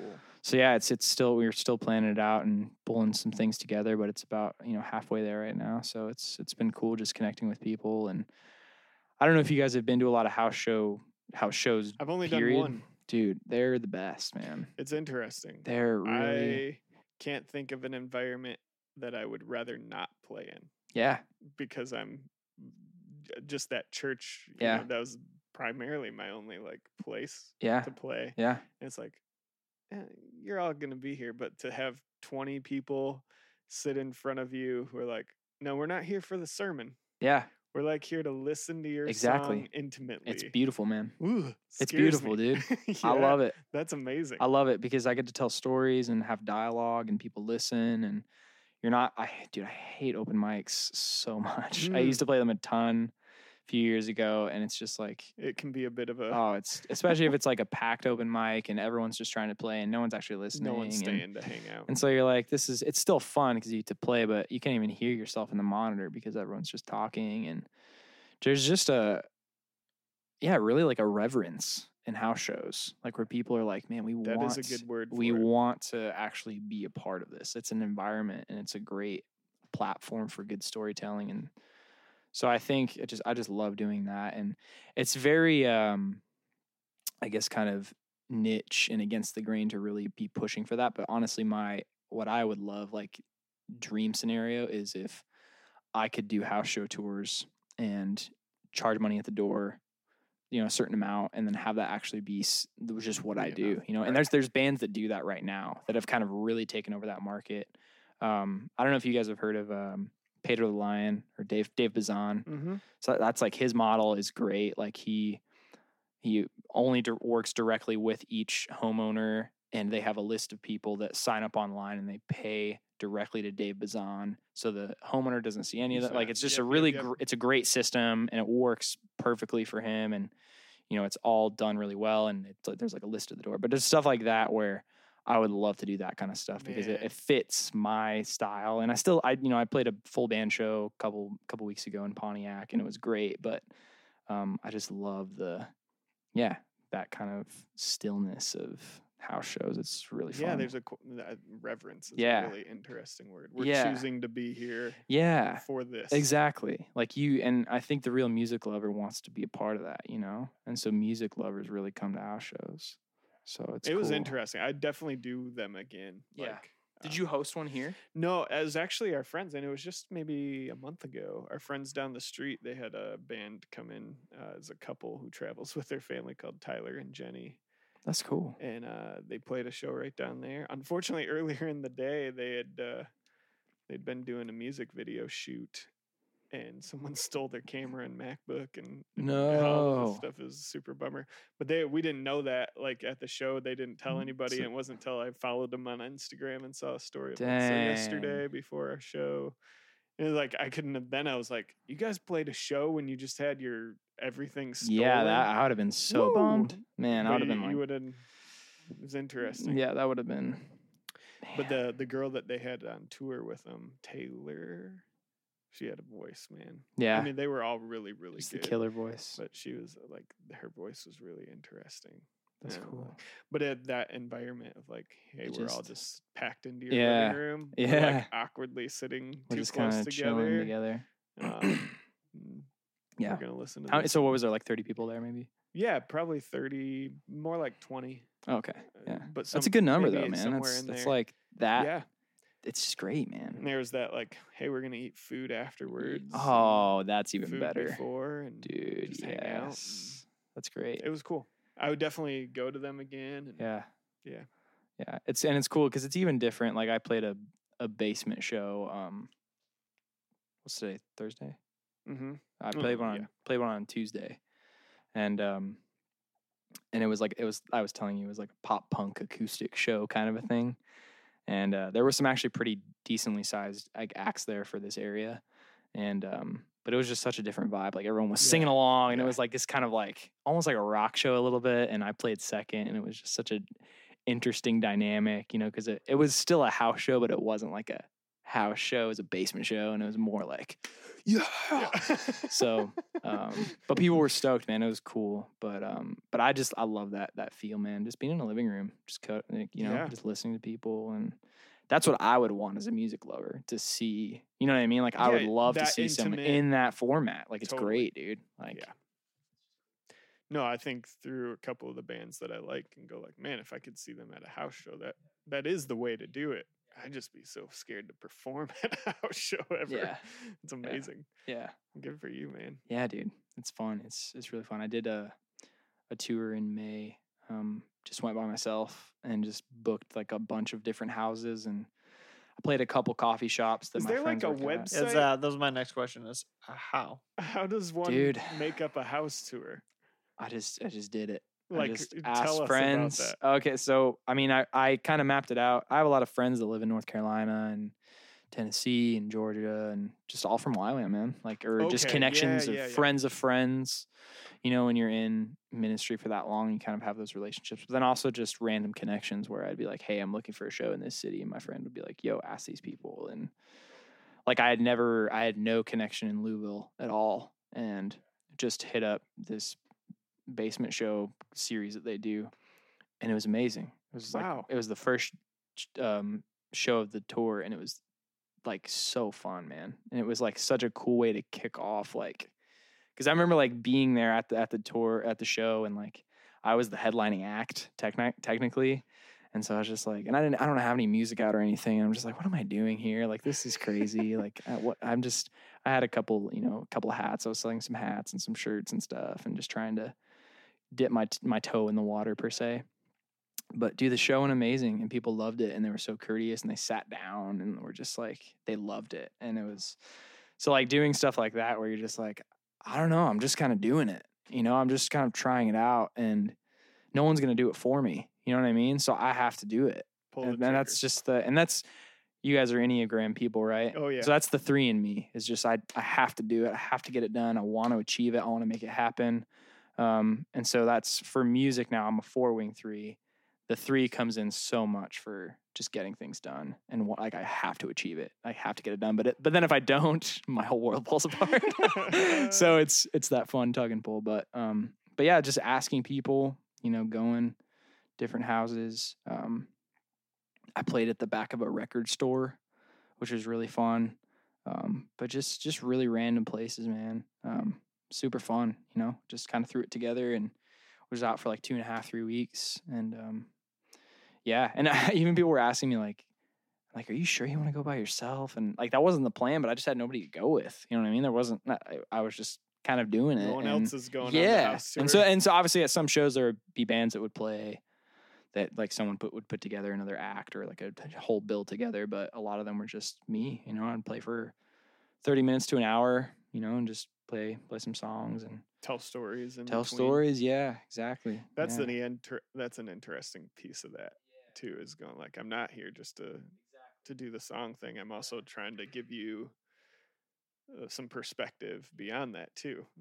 The niche that I really want to be involved in, and I want to kind of continue to pioneer that, even for people that are in my area or that are just maybe that have talent but they're not like going for it. And but even not to brag, but even like just even after doing the May tour, you know, kind of getting stuff with Noah, and Noah was like, dude, let's do it. Like, let's like you did it. Like, let's do it together, kind of a thing. And so just trying to start stuff so that like pave the way for other people to come under that, you know, that's what I'm all about, is wanting to make that. Cause people, they just stay in this mindset a lot of the time, is like, well, I can't do that. And I'm just like, why? Of course you can. It's like, let's do it. You know what I mean? Like, that's, you're so talented. Why are you not doing it? Like, that's always my perspective, is like, why would you not be doing something that you're so incredibly gifted at? That's just dumbassery. Like, to not, you know what I mean? Like, it just doesn't make sense in my brain. So when I see people just kind of like, oh, I don't know, or this or that, or even like not working as hard to get it done, I'm just like, dude, like, come on, like, let's do it. Like, why are you not doing it? And so I'm too passionate about it to not do it, and get other people to kind of think that way. And so even with my friend back in Arizona, like, he called me up a few days ago and was just like, dude, let's do a tour, man. And cause I always dropped it to him. I was like, so when are we going to do a tour? When are we going to do it? And he'd always be like, oh, I don't know, man. Like, I just, you know, work and this and that. And I'm just like, well, I get that for sure. But like, when are you going to make it happen? Like, you're too talented, you know? Yeah. So when he called me, I was like, Gene, I've been telling you this for like a year, and now you're finally calling me. He's like, I know, bro, but like, I just got to make it happen. I'm like, that's right. So that's fun. So it's cool, you know, just getting to do that, and just wanting, you know, you want your friends to be successful too. Like I want Noah to succeed. I want Gian to succeed. You know, the people that are doing amazing things, like you want them to succeed, you know? And so just getting behind people and celebrating what they're good at and trying to get people to hear them. That's just what I love doing. So that's incredible. Anything else that like kind of captures what is the work of doing, you being a musician? So you're writing songs, you're planning tours. Yeah, writing songs, planning tours. I mean, I do all my own marketing, which is like, what does that look like? I mean, and don't be great afraid question. To go you tell detail. Me.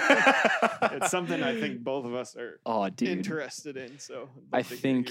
I mean, I work with like basic image editing things. So I'll have like a friend do a photo shoot for me, which usually is them. Because that's always the side where I feel bad because I can't really pay people a lot of money because I'm predominantly broke. Yeah. And so just missionary exactly combo. Like it's a miracle I'm that I'm in money here. Yeah, seriously. So when people offer to do things and they do it like for free, or they're just like, no man, I just want to help you out, I'm like, thank you. Yeah. And so just feeling that someone being your advocate is the best. So I usually have like I have kind of a stock of like photos that are just, you know, of like 150 that are just kind of like, we'll take out every now and then for a new show or things like that. And then I'll just do basic, you know, like writing over it, like on like a random, I don't know, it's like the free Apple site that you can, or app that you can get or something. I don't even know what it's called. But I do all that. I do all my own Instagram and Facebook and all that stuff. And yeah, just trying to navigate it. Like even running Facebook and running Instagram as a business page and whatnot is just such a weird concept because it's, you know what I mean? Like you want to make it effective in communicating what you're doing. But then you also don't want to make it like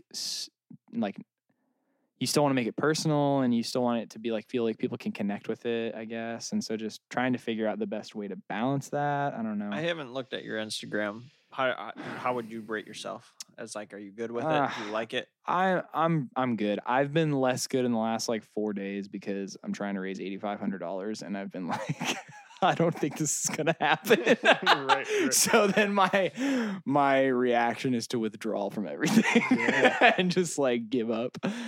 And so, but I think that's just the, you know, the four in me is like, the whole world's ending and I just need to go die with it. But when, you know, predominantly I'm pretty good. I'll, you know, I keep my stories updated and whatnot. And I try to keep, like I went and, cause I switched from a personal page to a business page. So I kind of like wiped all my old photos and just started putting up photos that were all kind of the same content and trying to make it kind of the same thing and whatnot, but trying to navigate it and stay up to date with it. But also, little monkey wrench, I actually have a flip phone. So I use like a cracked, like old, like iPhone, like 5 or something just to do everything. Yeah, it's me. Yeah. That's you? Yeah, it's me. Cool. Yeah. Oh, yeah. Okay. Oh, yeah. I see it now. Have you just known me as having long hair? That's so funny because this is the first time I've grown out my hair since I was in like middle school. I just decided to do it like a year ago and really started growing it out again. But dude, that was my hair for like probably like 8 or 9 years. Yeah. So. Oh my gosh, that's so funny. Yeah, it's crazy. So, but yeah, it's. I mean, I feel like again, social media is also evolving just by the minute, and so you're trying to keep up with it. Yeah, social media is hard. I think it's you guys talking about this home model, which I've heard a long time. Like I've listened to a couple bands, or I've heard a couple bands doing this home by home model, but I think it's super interesting that, because I would imagine Instagram would be where it's at for a musician for his moment. Like that's like, if you were gonna, a place for people to connect with you and you try to bring that extra value or that like extra connection. But I think in the end, like, a year ago when we did one of our first podcasts, I told one guy we had on, I said, 2018 is going to be a reckoning for social media. Mm-hmm. And and it has been. Yeah. And I think it'll continue to be that way as far as like, you know, everybody's like, it's all on Facebook. It's all on Instagram. That's where these are. And the reality, these are fads. Yeah. You think it's going to continue? You think it's going to fad out? Yeah. Yeah. Facebook isn't that big. It's not, dude. It's very. No, Facebook's already on its way out. Yeah. The actual which is Facebook crazy. Platform. Instagram is kind of going to do its. Yeah. It's up and down. We're there right now, but you can even feel that it's coming out. If Instagram, people don't like Instagram anymore because it's all your best content. It's not real anymore. Exactly. Exactly. Like, it is literally that's where I think stories have saved them a little bit. Yeah. Yeah. It's definitely. Even that helped. Still like people are just like. You just get into the mode now where you just flip through people's stories and you're just like... And people, there's the awareness now of how much time that's all you do. Are spending. And then you get done with it and you're like... Why did I do that? Yeah. And then you like put your phone down. And you go back and then you do the same thing. And you're just like, this isn't even fun anymore. Like, again, you're as someone that now has a flip phone. And the awareness of how much time is spent on these devices. I mean, it's all coming up all at once. And so, on the end, it's... Well, guess what? It's going back to personal connection. It's crazy, right? Yeah. And I think there is there is a value. The only place Facebook has a value right now is groups. Yeah. Like as a photographer, the only thing I check now is there's one of our close friends one of our friends in Florida started a new photography group. And I basically wish I could delete the rest of Facebook and keep that group. You have a website. That would be so nice. Yeah, a website with a forum. Exactly. Yeah. And we all just hang out here. Yeah. And then I never even Snapchat. I never even got into that. I never figured that app out. Never got into Twitter. I don't know if you guys were big into Twitter. It's just so funny. It's a whole nother world that you kind of see from the outside. But Twitter's been around for a while, and people are still very much into it. But it's like a. What are you trying to say in your marketing? Well, that's a good question. What are you trying to say? Come see my shows. Right. Support me. I think just trying to, I guess, capture. I don't know. To be honest, I've never really thought about that, which is funny. No, I feel I should have an answer. It's not funny. I feel I should ask myself that question. Probably. Yeah. What am I trying to say? Yeah. In general. Yeah. Yeah. Because honestly, and the hard question, I'm not going to actually ask you this question because this question is really hard, and I have a hard time with it. But why? Why should I come see you? Oh, okay. That is a good question. So, and I don't know if I want to answer it. Yeah, don't feel the pressure to answer. I actually do feel like I could answer that, and I don't know why. And that's key. Actually, that's really good. That actually feels weird that I know how to answer that, but I don't know how to answer that. Yeah. I think you should come see me because I think I could actually give you a story. I think a lot of people say that they're storytellers, and they toss around that term, but I actually feel like I could give you a story, and you would experience it. What story you're trying to tell? I mean, that could just be song by song. That could be just the basic platform of I'm going to explain to you what this song is, but actually trying to work on public speaking and make it actually conveyed in a way where you're engaged and you're actually listening to someone speak, not just I'm going to give you the lowdown of my song. So I did this and this and this and this, but it's actually spoken in a way with right pauses. For dramatic effect. Good old Dennis Villeneuve. Yeah.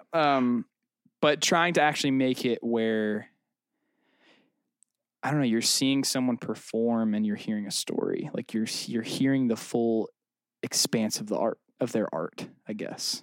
That's the best way I could describe it. Sorry. No, it's fine. I don't want to go to bed. What is the... I don't know how to ask this question. What is compelling? What is the compelling story of you? Yeah.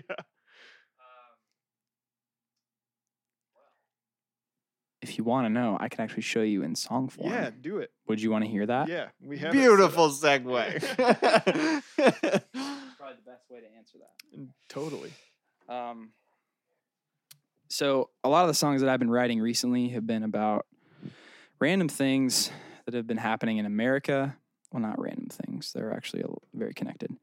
But as well, the song that I'm going to play for you is about actually my family and growing up in Arizona, but more importantly, where my grandparents lived the last few years of their life. And I think I played this at Farmhouse. Yeah, but you didn't tell a story about this. I didn't tell it. You told a little bit, and then Noah was like, there was more to that story. Oh, yeah, and so. then he like kind of interviewed me or something. I think so. Yeah, I think so, yeah. So, yeah, so my dad was in the military. He was in the Air Force, and he moved around a lot. And actually, back up more farther. My dad was in the Air Force, but his dad, my grandfather, was a businessman and worked and ran shipyards in Japan. And so my dad actually went to high school in Japan. And then they moved to Hong Kong and did that. And so my dad, like, was immersed in the business world and traveling and really wanted to get kind of a greater scope on how to make that happen. And so joined the Air Force and married my mom right before. They're both from California, like my family's from Northern California. And started moving around for about 20 years. He was in the Air Force, and then he... right before he retired, my grandparents, they moved from, I think they were living in New Jersey at the time, and they moved all the way back to kind of the West Coast, and basically state line Nevada, in Northern California, there's a place called South Lake Tahoe, and it's this beautiful, mountain lake town. It's just picturesque. Like, you go there and it's like a vacation spot in that area. We grew up going there. We have a lot of family that lives around there. And, but right, if you are traveling east, in South Lake Tahoe, you basically go over a mountain range. It's this beautiful picturesque range. And then you kind of just go over this hill, and right, like at the bottom is this valley, and there's this tiny little town, and it's called Gardnerville, Nevada. And my grandparents moved to Gardnerville right after my dad retired, and that's where they lived until they died. But the little town of Gardnerville has so much more than just this kind of little plot of land that's just over this valley. My grandmother was quite a big alcoholic, and so she was known for, like, the first thing that she would do when she was wake up, she would pour herself a glass of wine. And that wine, it would just kind of stay, and there was, it would just kind of linger throughout the day. She'd just fill it, keep, drinking it and refilling it and whatnot. There's this spot in their house where there are all these picture frames on this little platform, and there was one big one right in the middle, and that's where she would keep it, because she didn't want, if we came over to the house, she didn't want us to see it, and so she'd hide it behind this picture frame that was all of us. It was actually a picture of her whole family, but she would hide it right behind there. And so, when we, would go over, really the only time I actually went over there, I would see them, and they would come to Arizona. But then the only time I went over there, was for Christmas one year. And I think I was 4 or 5 years old. And so we hung out, and, I was pretty young at the time, but I really remember being there. And I remember being at my grandparents' house and hanging out and stuff. And, but I still even remember, like, just my grandma, she always had it in her hand. Like, it was just always what she had. And so going on through the years, my grandfather, retired from that shipyard company that I told you about earlier. And he started kind of really getting into gambling. And, my uncle, my dad's brother, they're about 11 years apart and never really had the closest relationship. My dad was always the, typical oldest, like, I'm going to succeed and I'm going to make, something of myself, and I'm not going to, and kind of in opposition to, because my grandmother, she was pretty hard on him growing up because she was always drunk, and he's like, I'm never going to drink, I'm not going to do any of that stuff. And was just like, very like, I'm going to do the opposite. And, but he was also really close to his dad. Like, they were so, like, he just wanted to be exactly like his dad. Like, it was that really perfect father-son relationship. And then, my uncle was kind of the baby of the family. So when my dad left, he was still in, like, middle school or just starting middle school. And his parents were pretty old, like, still kind of raising him. and whatnot. And so, so when my grandfather retired, my uncle was still living with them, and he was 38 years old, and he had never really moved out, never gotten a job really. He was still just kind of living there. And he had a very, very severe gambling addiction as well.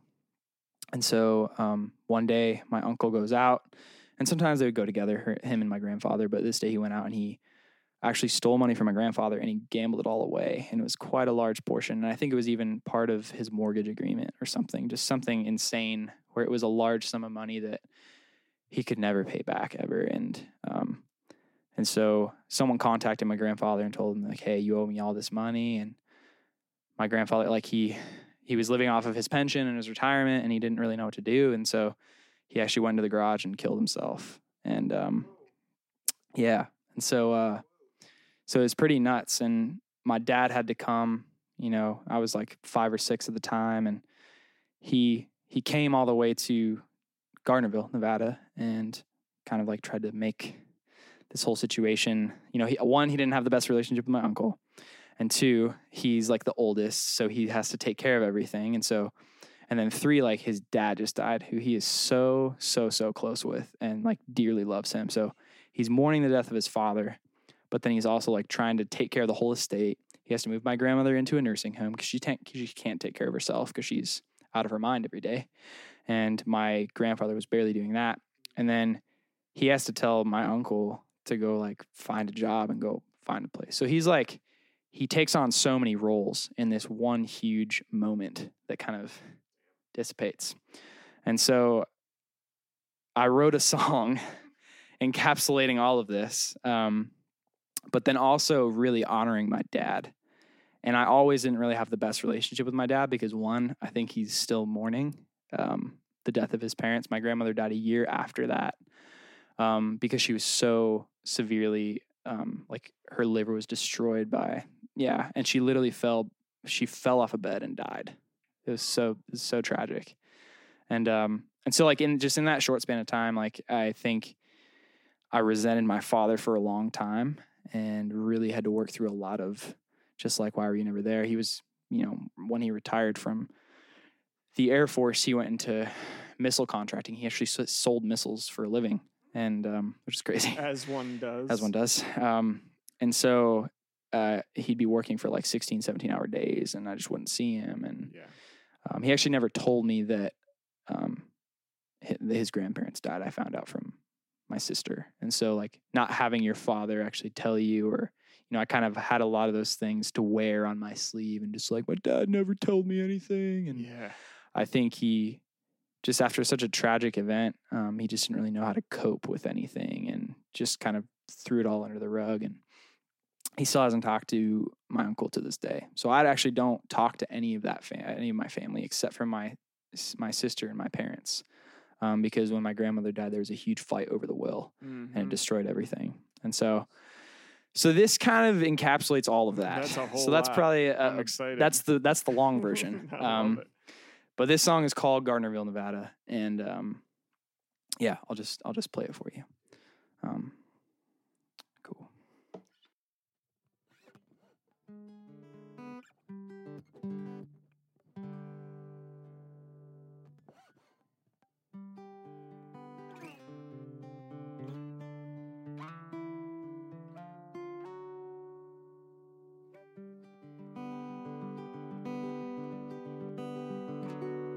Well, I traced my days back to the ones where I was safe and soft inside the chorus, Burton and Company. 'Twas there I had dreamt tales of mischief and whimsy. Oh, while you were staring at the chaos behind the picture frame.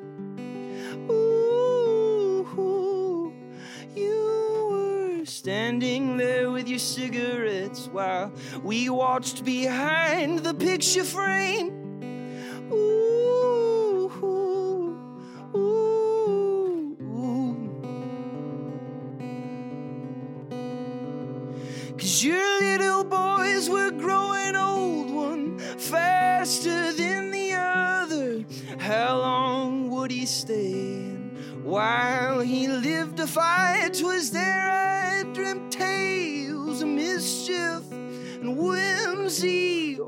while you were staring at the chaos behind the picture frame. Ooh, you had thrown all your means to the wall behind the picture frame.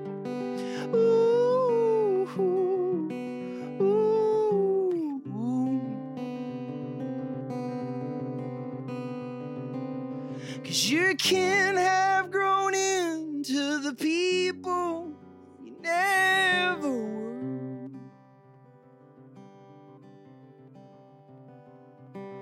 Driven by the love and support you hardly had shown them at first.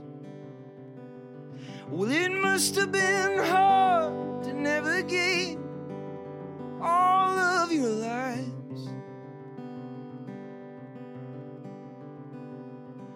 Especially when all of your love was spent on things that bear no names. Ooh, ooh. Bear no names. Ooh, ooh. Well, they say they see some of you in me, hopefully without all the chaos behind the picture frame. Dude. That's amazing. Yeah. So that captures a whole lot of that. Probably tells the story. Yeah. So there's a lot behind that. Yeah. Yeah. It's funny too, because I that's always been the thing that like my family has never talked about. Mm. And I'm the only one that has talked about it. Naming but it. They've never heard that song yet. There's something really interesting /sad/beautiful/true. Like there's a lot going on. Just in the idea that we all know grandma is she's drinking. Yeah. But we also know she's hiding it. Yeah. And it's the metaphor, but then it's the actual truth of she literally is putting a wine glass behind the picture frame, but then also like her vices are destroying herself and the family. The family. Yeah. Wow. Yeah. So, and like that is going to my dad. That's affecting him as a father. You know, like her addiction is not just shaped and formed in exactly, a context. Yeah. And it's the really sobering reality of, that our vices, our addictions affect everyone around us. Like, and it's such a selfish thing to think that it doesn't, you know? Man. Yeah. Yeah. Shoot. So, yeah, it's a gut puncher. Yeah. So then what would you say? So your grandma used alcohol, it sounds like, to escape a whole lot, whatever she was escaping. Yeah. What would you say your escape is at this point? Ooh, I mean, I think isolation. I think being a four, you know, it's easy to... I read a song that talks about depression and anxiety, which is things that I've dealt with definitely in mental health issues. Depressed crew. Yeah. And the first line of that song is, I think too much for my own good. Sometimes it's like swollen wood off the back porch, like wet firewood. And like that encapsulates it for me. Like it just sits, you know, just like when you see soaking wood, it's so useless and you have to wait for it to dry out. And so I think so much, like I just kind of stand there or sit there in a useless mindset or a soaked mindset that's not real, you know?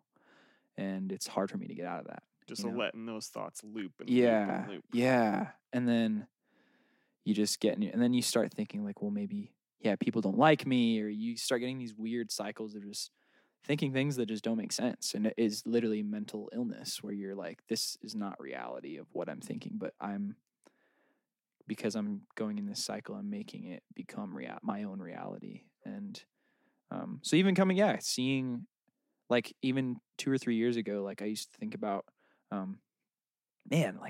people committing suicide. Like, that's crazy. But like now being like, I could see why someone would do that. And not in the way of like, this is going to happen, but you can see how it just keeps going down that hole, like just that cycle of isolation. And so I just have to be very like quick to like, I need to go like be with people. Like I need to, you know, and so you can just get alone for too long. Yeah. But but then it's that thing too, is like you kind of start to love that. Like you really like that place of despair as a four. I love being in that place because you want to get out of it, but then you also want to stay in it. And so it's just that constant cycle of, man, how do I, you know, but then when you like in health, you look like a super happy, like, oh yeah, we're great. Like life is awesome. And you just like, well, and some of that is like how many people are willing to sit in the tension and in the darkness. Totally. And so it's like when you're experiencing the joy of life, like you're the only reason you're feeling it at a level 11. Yeah. And everybody else is at that mediocre 5. Yeah. It's because you guys are willing to enter into it. Exactly. Yeah. And it's hard to explain that to people because there's the aspect. Are you a 4? Okay. So there's the aspect of the sadness that you love, and it doesn't feel... It's not threatening. It's not threatening or daunting or scary. That's why, like, you know, I love dramatic movies, you know, because you relate to it so well, you know. Even, like, have you guys seen Manchester by the Sea? Oh, dude. You just... that if there's a movie for a 4... That is a 4 movie. Like... Dude, it's an Amazon original. It is so sad and depressing, and I just felt like at peace with the world after I watched it. Yeah. And it is so dark. It's like, but it's like that NP. It's like what you said. Like people aren't used to delving in that headspace because, like, I have so many friends that are ones because I'm trying to. What's be the one again?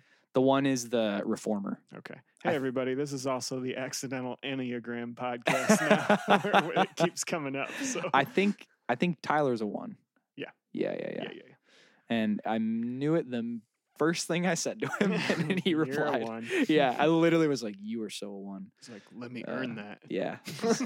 Like, I think even when I came to play, and it was one of my best friends, he's actually the bass director in YWAM. He is a hard 1. But he's one of my best friends, so I know him. It literally, I think when I walked into the farmhouse this last time, I walked in and Tyler was there, and I was like, "Hey, man." He's like, "Hey, dude. Harry's gonna be doing everything with you today, so you could just go over." Like he was super, just like, "Let's get down to business." Yeah, like it was great because I was just like, "Dude, yes, I know how to deal with it." Yeah, exactly. It was great because like I would go up to my friend and he'll kind of do the same thing. I'm just like, "Hey, so today, you know," and he's just like, I don't want to talk to you. Like, we need to talk about business. This is what's going to happen. This is how we're going to get things done. This is how we're going to be productive." And like, it's great. But you are a 9, correct? I'm a 9. Correct. All right. But do you right now you're a 4. Yeah, that's right. 9s adopt whoever's around. That's right. Yeah. But how has that been for you as a 4? Like, do you relate to? I just got diagnosed as depressed and anxiety. Really? Yeah. That's crazy. Yeah, because of getting down to the point of like, do I want to be here? Yeah. Yeah. Yeah, because again, I agree. I was like, how could anyone ever think that? Yeah, it's crazy, man. As a young few, probably a long time ago now. Time flies, but it's just like, over this last year, it's been like pretty real. Yeah. Yeah, so I went and saw somebody.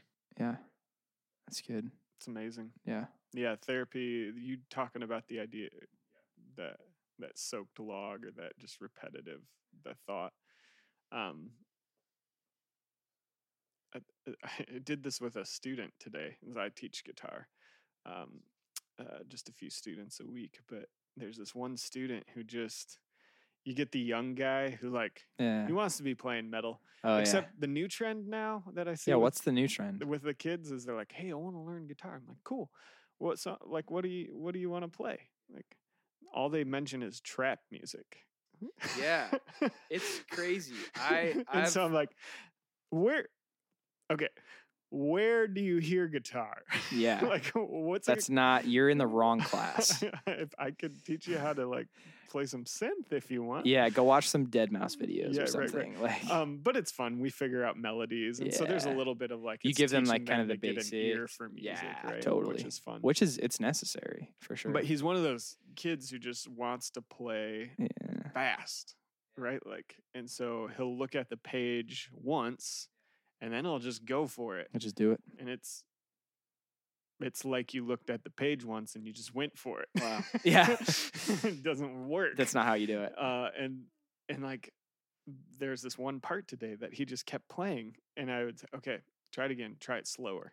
You just do it the same speed and just mess it up. And eventually I had to like, okay, do you know what you're doing to your brain right now? You're like, creating patterns. You're creating a neural pathway. Yeah. Of mistake. Yes. And so you need to fix that right now. I really need you to slow down. Like, only play a note when my hands clap. And what was funny is the first two times he did it slow, he messed up the exact same way. And it was interesting. And I think that's where like the therapy is interesting. The like, we do need to create spaces where you can be alone or with people who interrupt whatever that thought process is and like just set it back a pace, because the jump I've found for me between I don't feel great today to I don't know if I want to be here.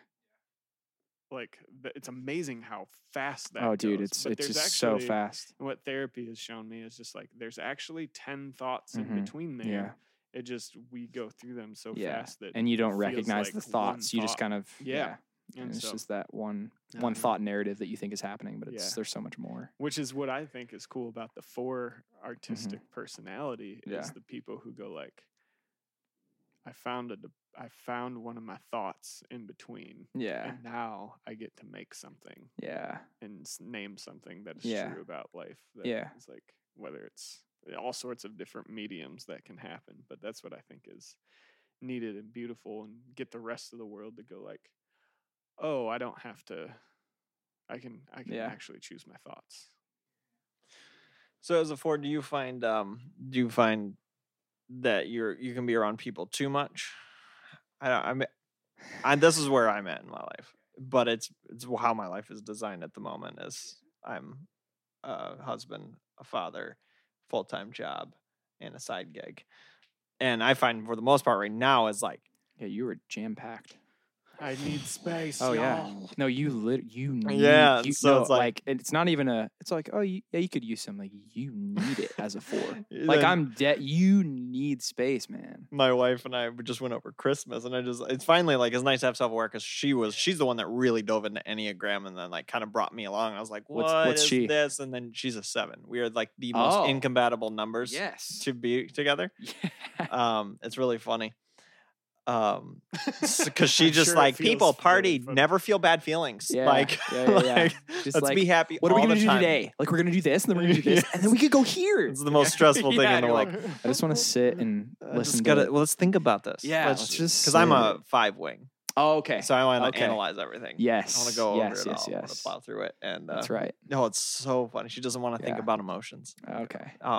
I think I'm maybe one of the things that we do in 2019. Sorry, then you can finish with the podcast. We just make every guest. We pay for them to take the to do the test. Yeah, I'm surprised more people don't know about it though. I know it is. It was super helpful. Like she's like, take this test. I was like, okay, I'll take the test.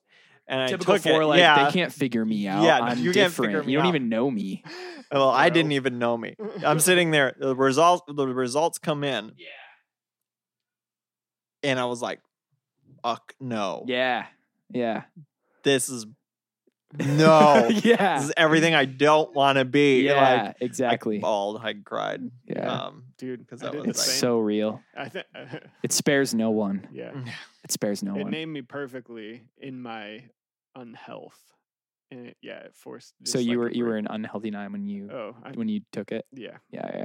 I'm more healthy now, but But still, like a medium. Yeah.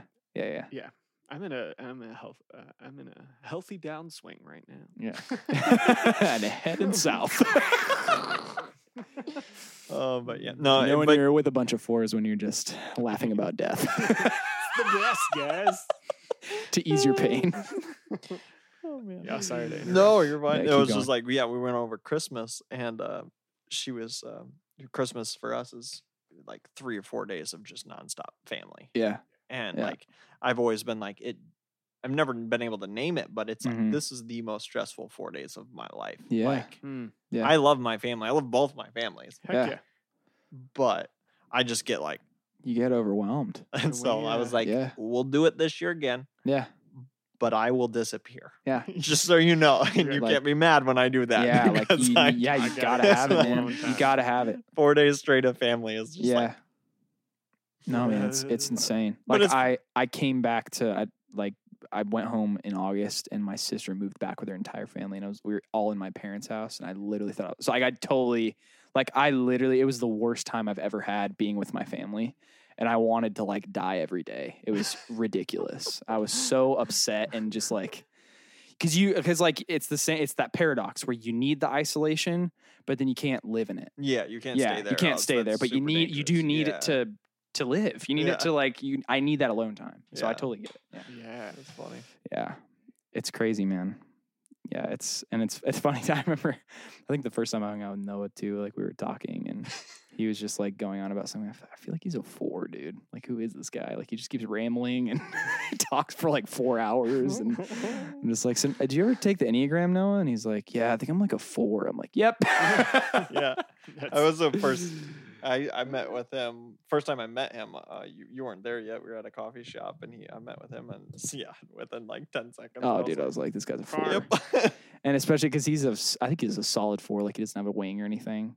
And he's straight up. Yeah, he's straight up a four. Because like my achiever comes in, like the three in me comes in so well with music, just getting things done and stuff. I'm just like, so like, are you doing shows now? He's like, yeah, I'm working on something. Shout out Noah, you're great. Yeah. Oh my gosh. That doesn't go for me. I love going on crap. Oh, yeah. Man. Yeah. But how's that like you as a five wing? Like, how does that look for you differently? Like, does the five? It's super obnoxious because I would love to be a three. I'd love to have a three wing because you just sit and analyze, and you're like, well, let's think about this. Let's design all this. Let's do all this stuff. Let's figure this out. There's no movement. Like it's like fight to get anything done. Yeah, like, I want to lay everything out. Yeah. But being a four, the world is just confusing. That's right. And you're just trying to navigate. You're just like, I'm just trying to live here, guys. Why is life so hard? Gosh, let's think about it. That's so funny. Oh man, but there was a So yeah, it's just this constant like you're analyzing everything. But there's a guy who's putting out music for Enneagram types. Yeah, what's his name? No, that's the Sleeping at Last guy. Sleeping at Last. Yeah, beautiful stuff. I should. My wife listened to number four, and she's just like, I don't get it. And I was like, this is my whole world. This is every day of my life. This is who I am. This man understands me. Sleeping at Last. Dude, it's great. Yeah. He hasn't gotten to 9 yet. Of course. Yeah. You're at the back of the list. Okay. Yeah, but I remember when I heard about that, and all my friends that were fours were like, you have to listen to the four song. It just will make so much sense. And I was like, okay. It was a good song. And then typical four response, like, you don't know me. Like, you don't think I'm gonna understand it. Like, don't try to figure me out. Like, and I listen to it, I'm like, they do understand me. It's so true. Yeah. That's amazing. Yeah, dude. It's a weird personality complex. It is a weird one, man, because you're just constantly trying to, because you're the individualist. You want to be, your worst nightmare is to be stuffed in with everybody else. Exactly. Yeah, exactly. Which is a horrible way to live your life. Yeah. To be categorized into something is like you, like that's the classic, like singer-songwriter thing. Like I'm, like it just grinds my gears. Like I'm not a singer-songwriter, I'm more than that. Like I'm a poet, or like you want to just be this. I'm a wedding photographer. Yeah. I'm a wedding experiencer. Like, you want to make it this like one more. This like super beautiful sounding, like this purposeful thing, but it's just it's just dumb, stupid. Play music. That's what I do. It's beautiful. Yeah, but Enneagram's great, man. I there was a period where I was just like utterly obsessed. Like it seems like everybody kind of gets you go through that obsession, and then I feel like I've spanned out, and I don't. I only talk to people about it when I know that they've like done it. And I had talked to Harry about Enneagram, so I was like, well, he wanted to do an Enneagram episode or something. So even I used to bring it up like all the time. I could be like, well, have you taken the test? And like, oh, I could pull it up for you if you want. Like, just the whole you want to take it right now? Yeah, you want to take it right now? Have you read Richard Rohr's? Have you read Ian Crone? Dude, yeah. Richard Rohr. Yeah. Ian Crone, is he with the podcast? Yeah, Typology. Yes. Oh, yeah, Typology. So yeah, my wife loves this podcast. Yeah, I bet. Yeah, I can't listen to it. Yeah, like, he's a number four. I was like, dude, why can't I listen to this podcast? And I realized, oh, because you're a number four. I don't. And most, like, honestly, I'm gonna be 100% honest here. You're like the first four I've met in a long time where I'm like, I could hang out with you. Like, you and I could go get like coffee and hang out and have some fun. We just have a good time. Like most fours, and it's like, because he's the host, it's I can't listen to you. Like, dude, can't do it. You're too emotional. Ian, you're great. Your writing's great. But dude, I don't know why I can't get into it either. I listened to John Mark's episode, John Mark McMillan, just because I love him. Of course, he's a four. But just listening to him But I struggle with the interviewing style too. It was just, I don't know. I wanted him to get into more things and make more conversation. But it's very slow. Yeah, and it's only an hour long. Yeah, so you feel like just when he's getting into it, he's like, well, thanks for coming on. And I'm like, dude, I was ready for another 2 hours, because in that like hour and a half, 2 hours, that's when you start hitting your stride or like really getting into it, because you're just getting to know the guest, you know. So it's like, and I think I'm like very drawn to threes though too. Okay. Because like Donald Miller, like I'm super drawn to Donald Miller. He's a four. I think he's a three. Yeah, he's a three. He's a four. If you listen to his Ian Crone episode, he's a four that ends up with three. Oh, like he made it. He's switched. Now, so interesting. Were you guys Donald Miller book fans back in the day? Oh, yeah. I actually didn't read any of his books. I didn't really get into Donald Miller until he started his company. Doing the business stuff? Brand, yeah. Yeah, I never really read his books. Blue Like Jazz, Searching for God Knows What. Oh, my gosh, man. He was my favorite author for a really long time. Same. Yeah. There was a sermon he did called Godfathering Us. It's probably one of my top favorites. One of your favorites. Like, I've ever, like, I'll go back and listen to. Yeah. I remember that. And I'll listen to sermons. Yeah. That was a catchy talk. Yeah, for its time and like when it came out and like it's pretty relevant. It was funny, like when he like switched, like he stopped making like Christian like centered books and then went into doing the story brand stuff. I found it very interesting. Go make money. Yeah, well, I remember like it was like it felt like it happened like instantaneous kind of a thing, because I remember like looking, I was like, oh yeah, he just released this book, and then like I went and looked him up because I was like looking for podcasts, and then I typed in like, I wonder if Donna Miller like does stuff, and I typed it in and it's like, oh, he's like doing like a business thing. This marketing. Or like he's doing his marketing. He seems like a genius guy. Yeah. He's like releasing. He's not just like in there and another voice in there. Like, to me, like he's making his whole thing is making things simple. Yeah. And he really is doing that, in my opinion. That's cool. That's the stuff. Cause he like writes books on like all of that stuff now, right? Like he does a lot of story brand kind of marketing stuff. Yeah, he has a story brand book now. Yeah, I really want to check out that conference someday. I would love to go to that conference. That'd be fun. Man, we went off the track. I love it. That was good. Yeah, it was a good diversion. Donald Miller. Yeah, good old Donald. What? This is one question I want to make sure that we ask you based off of our normals. What are you absolutely convinced of? Don't ask me that question. Oh, okay. That's how I felt when one of my guests that the episode hasn't been released was like, I want to know how you answer that. It's like, go away. This is my podcast. Leave. Yeah, I'm asking you. Shut up and answer. Oh, you need to.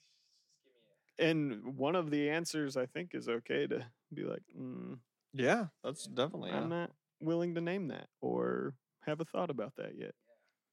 Well, I think you can pull that chair up closer too. Can I? Okay. Back. Sorry, man. No. If it will let you. Or here, throw this pillow behind your back too.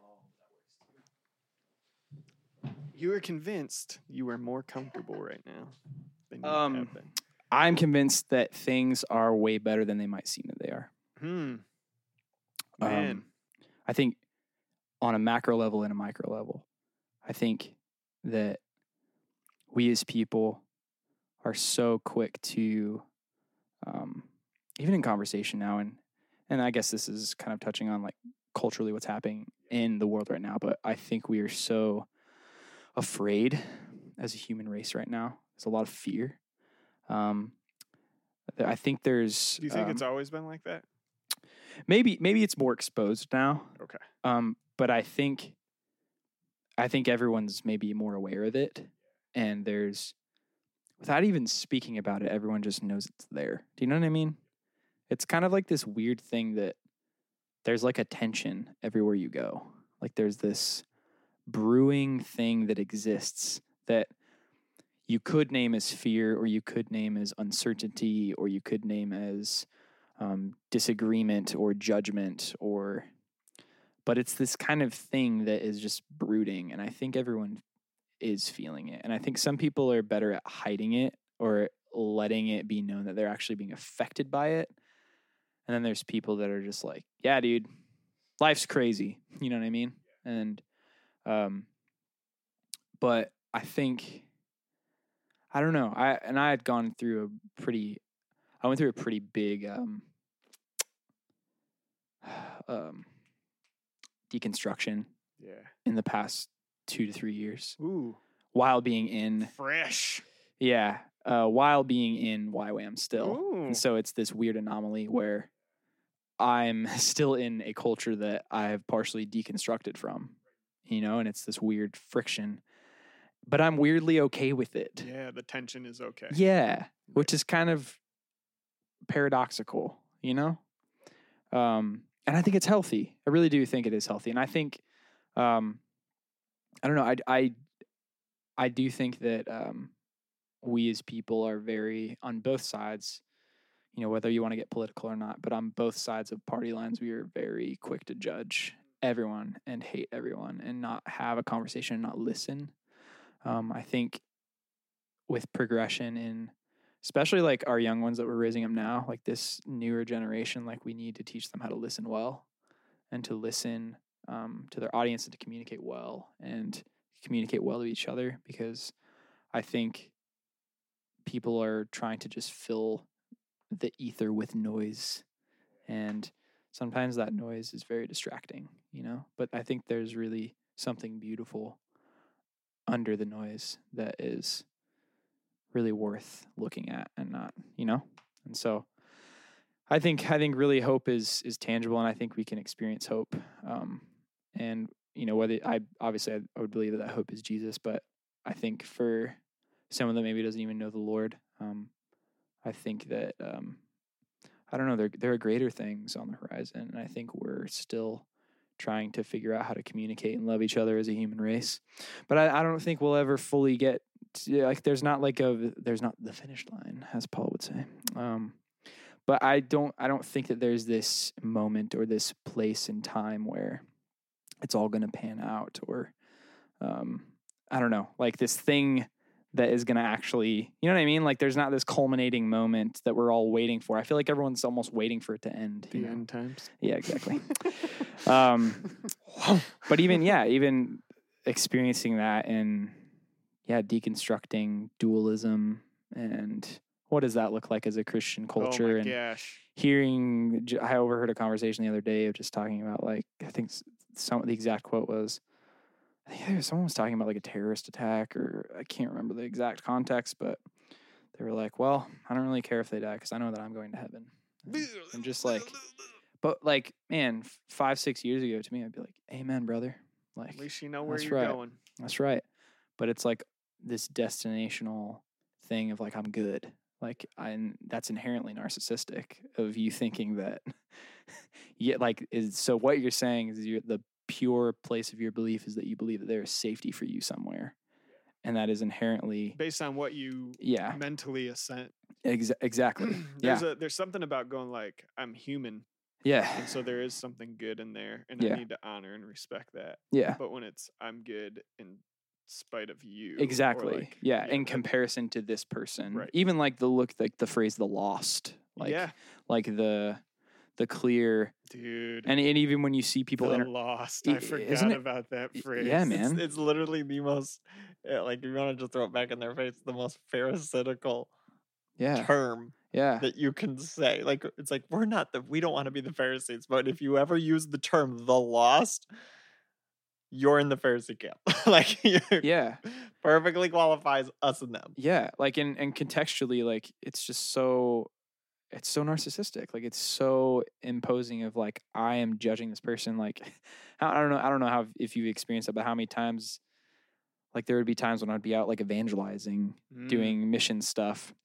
And then someone, like, in that whole, like, if you're doing, like, a big, like, I don't know, like, the whole, like, send stuff, like, where you're all in a city together and, like, we're evangelizing, Oh, dude. And then someone comes up to you. Like, I had one time someone came up to me and started evangelizing, and they were from that thing, and I'm like, yeah, dude, I'm a Christian. And then, like, the minute I said that, oh, sorry, dude. Cool. I'll see you later. But it's like, if I had not told them that, they would have been totally sold that I'm going to hell and I don't know Jesus. Just based on, I see you just on the street. Just based on, And so you must be going to hell. Yeah. And I've had that happen a few times where back then it didn't really ring any, like, red lights. You're just like, okay, he just made him. That's funny. Like, you go tell your friends after, it's like, yeah, this guy came up and evangelized, and it was so funny. Thought I was going to hell. It was so funny. And, like, even you joking about that and coming into terms with, like, yeah, you thought I was going to hell. Like, but you're not, that's not raising any flags. Yeah. But now being in the point of, like, man, what is our, like, assumptions about other people? Yeah. And, like, why are we so quick to assume as a human race and to assume intent? And,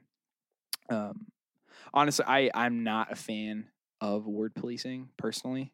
Really, really not. It actually irks me a lot. And so even on the flip side of people that maybe are very passionate about a certain issue or something, I despise when people are telling other people how to think. It is literally one of the things that gets me so upset. Right. And so I ruffle feathers sometimes because I'm just like, because you are uncomfortable with something and the ideas that you believe about something, you cannot hold me to that standard. Like, that's so narcissistic. Like, that's the thought processes that I don't like today.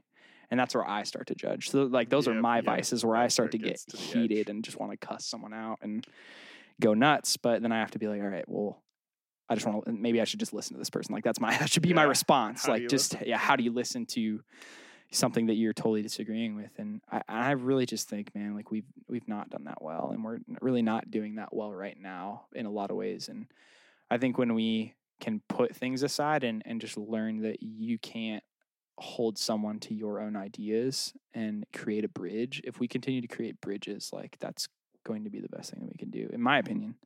I think we should stop burning them. We should continue to build them. That's always going to be the best solution. So yeah, man.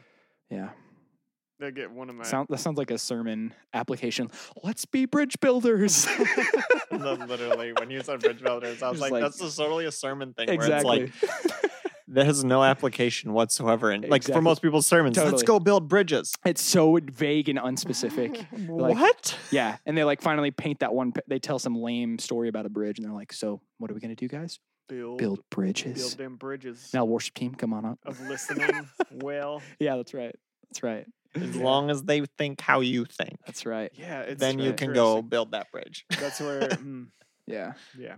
Otherwise, they're of the devil. Mm-hmm. And I used to really struggle, especially being in a missional community. There was a point in time where I poured out so much where I just had to beat myself so much because I'd get so upset. Yeah. By how people would phrase things and just define things, or even like someone would say something that they're thinking or processing, or a revelation that they got, and I'm just like, that is insane. Like, what are you even talking about? Like, your Christianese is on point right now, if that's what you're going for.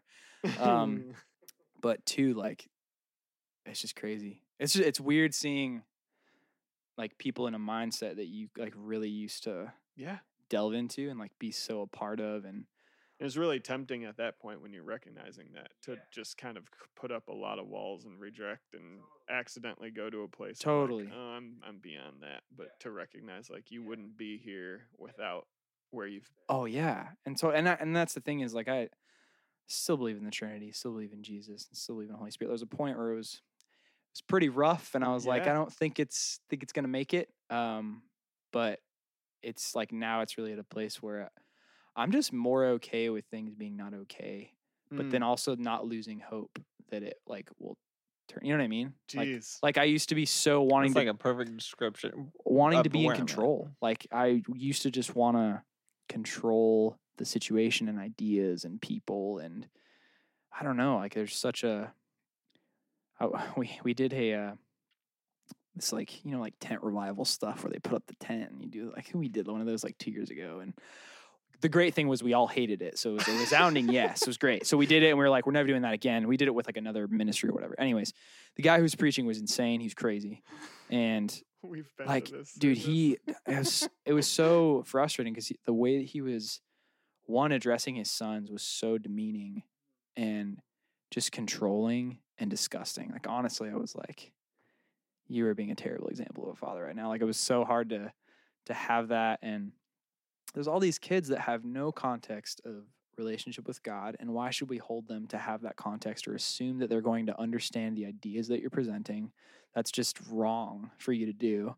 And so even if, like, people weren't worshiping, like, he would come over and, like, be like, why aren't you guys worship? Like, just stuff like that where you're like, why aren't you worshiping in a way that I can recognize, that I can control and you affirm, and make you do? And I was just like, but it was this weird moment of, like, I think even one of them was just like, why the fuck are we here, man? It's stupid. And then I had this weird moment of peace of just like, I don't have to control what they do. And it was like the most freeing thing ever, where, like, man, I didn't have to orchestrate or, I don't know, do something or try to make something that fed my own narcissism or ego or, like, my own piece of, like, am I doing it right? Am I being a good witness, or am I being this? But I can just let them have the information that's presented to them be what it is, which was really bad, but I don't have to control that outcome. And that was so freeing. And I remember just sitting there and I almost wanted to, like, cry, because it was like such a release of all those years of growing up and, you know, just being a part of missions and getting back or being in somewhere and feeling like you had to, like, save everybody around you, or you just, there's this weird mindset where you just have to, you know, you have to, like, give someone a word of knowledge, or you have to do this, I have to evangelize, I have to keep going, I have to keep doing this stuff. And, like, all that just kind of, like, fell away. And it was like, oh, I can just, like, be Brian, and I don't have to always keep thinking about, like, how do I prove to someone that I know Jesus? Yes. You know what I mean? And so it was so great. And also terrifying, because he was truly an awful person, but it was good. But it was too. Seeing that contrast, that really, extreme example that caused you to go like, oh, yeah, I don't want to play that. I don't know about this, and even now too, like, I'll still listen to people, and, like, even stuff that, like, I don't know, it's that paradox. Like, there's things that you, like, I'll see, like, within, like, charismatic Pentecostal culture that I'm like, actually, I think I'm, like, okay with that. Like, it's not too bad. But then there's things that's just like, why did I ever? Like, yeah, totally. Like, when people start saying I'm a prophet and you need to call me a prophet, I'm just like, you are full of yourself. I am now prophet, like, Harold. Bishop, whatever, like, prophet this or prophet that. I'm just like, dude, this is weird, man. Like, that's not go there. It's a whole weird thing, man. It's a super weird thing, but that maybe this is podcast number 2, explaining charismatic services and structure to everybody. Oh, that'd be so fun. My favorite thing. I went to the prayer room. It was the only time I ever went. And that when you went to IHOP? Yeah, when I said, I'm glad I did one. It's because I went in, and it was so funny because I was actually the only person from the base to go. And I, like, met some friends there, and they really, like, kind of twisted my arm to be like, you need to go to this. Like, it's a big event. Like, you know, you're going to see a bunch of people. Waste of money. But I went anyways, and it was still good. I got to catch up. But we went, the only time I went to the prayer room. And I was with a friend who was very, very charismatic and just super, like, bro, I just feel like God's telling me to tell you this right now, like, 5 times a day. And you're just like, sweet. So that's the same thing you said an hour ago. Cool. That's those moments I'm always like, are you sure God's not trying to tell you that? Yeah, dude. Like, that's my favorite Peter the Lion line is like, did you hear the voice of the Spirit telling you to shut the fuck up? Like, if that isn't, I forgot how good Dave Bazan is. If that isn't a punch to the Pentecostal charismatic, I don't know what is. Yeah. But like it was kind of, you know, a lot of those scenarios. Yeah, that you were just, I don't know, like whatever. And I went to the prayer room, and it was really unique because they all have their own original music. Like, is it new every day? Like they just play and just do that. I haven't been there, but what I've heard about it, it almost sounds like a comic room where people can try out their stuff sometimes. That's a great way to put it, because like people would be coming up and then they'd be like, we pray for the babies in Uganda, dun dun dun. Like yeah. like that stuff kept happening. There's an actual format. Okay. So I played in the band. Oh, or not on the main, like so they have like three. Did you play in the main one? No, I didn't play in the main one. Is that the big guy? Is that like the marquee? No, those are the big ones, the heavy hitters. Yeah, I don't.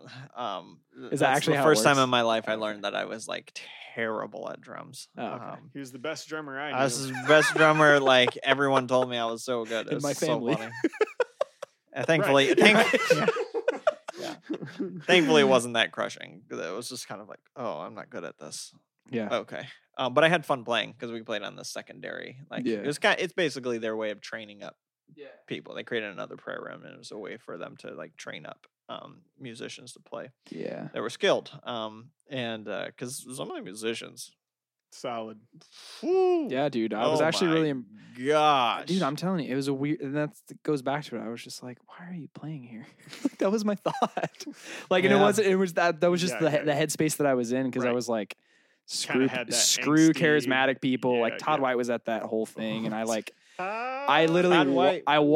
walked out of him talking because I was so angry. Yeah. Like I was just in a rough space of just like, you guys are all crazy. Like, yeah, I know. I was introduced to Todd. I hung out with Todd White. No way. At the very beginning of his ministry. Really? Dang. Yeah. I did not know that. Yep. He came in with another guy, a white-haired guy. Is it the old evangelist? Dude? Yeah. Who's he came to CCC. I forgot they came up there. Todd White. And I like literally like we went around. He wanted to go to the college and just pray for people and pray for people. But yeah, I hung out with him for the day. I thought he was crazy as shit. He's like, look, this person's leg got longer. I was like, you pulled it. Like, no, I mean, he literally like he pulls the person's leg. He's like, see, it got longer. I was like, I can do that. Watch, it's shorter. Now it's longer. Like, it reminds me of angel dust. Oh yeah, not dude. The drug. Oh the yeah, literal angel dude. Dust that we saw. That was just dust. Oh, the angel orbs. This is the best. Wait, was it like the gold dust stuff? No. So angel orbs. This is so good. This is the best story ever. Like so tent revival. Yeah. This is under a tent. The holy place actually put up the tent for this one. The ministry my parents are proud of. And that was one of those like we're all sitting there going, "Oh, this was a bad idea." Strike so 7. Anyways, there it is. And but no, it's going on. And I was up at the drum set. And this lady gets up. She's like, we took pictures last night. This is out in a field. Yeah. Like a farming field. Yeah. And she's like, we took pictures last night, and we got them developed. And there was these angels among, you know, in there. And they showed up in these orbs. Yeah. I'm like, what the fuck is she talking about? Yeah, like, yeah. I can't see the screen. And finally, she's going on and on and on. Yeah. I'm going, the world. I get up, I walk to the front, like just out in the open, like there's the gap between the stage and the crowd, and I just like walk out there, I look, and I was like, I was like, it's just dust. It's literally dust. When you put a flash next to a lens, and you blare it, the dust reflects back into the... where dust is flying up everywhere. I was like, these people are on crack cocaine. Yeah, dude. Like, It's the stuff like that where you're just like, what are we doing? And then that's where you begin to learn about confirmation bias and this whole thing of you see what you want to see and it's like those sweet people. It's those paradoxes though, because like I would totally have the same moment. I'm just like, dude, like that didn't happen, like it didn't work, like kind of a thing. But then you're also like in the back of your head, you're like, but like, what if like a miracle happened? Like, what would I do? Would I stay? You know what I mean? I don't know. You get in that head. Saw something. Yeah. Or like, and there was actually like the whole, if you heard like the whole gold dust thing. Yeah. Toronto. Like, there was like, I was in Brisbane in Australia. We just had like a worship night, and I went to the bathroom and I looked at my hands, and I literally did have gold dust. And weird. I remember in that headspace, I was like, oh, this is but it. now looking back on it, I'm just like, it happened. Yeah. But that magic is gone. Like, it's not, I don't know. Like but maybe that is amazing. You know what I mean? Right. Like, maybe that is something spectacular, but then it's also like, I don't know what that means though. What does it truly mean? Yeah. That it, like, in the moment you can have this, like, that word confirmation bias. Like, we're in the right thing. Yeah. We're doing the right stuff. We're here. Look, God is green lighting. We've got it going on. Yeah. But then ultimately, what do you do with that? Yeah. Where do you go from here? Kind of a thing. And if it doesn't lead to the, what does it produce? The practical. Yeah. Like, is it like God just being like, hey, I did it. And high five, like, bro. Yeah. Sweet. Okay. So now I'm closer to thinking that you're real. Well, like, I don't know, you know what I mean? Yeah, or like, I don't, confirming. It's confirming your will. Yeah. It's interesting to go then, like, what do you do with all of that stuff? Yeah. And that's where you go, just that phrase. And even do the fivefold ministry. Oh yeah. It's not even in the Bible.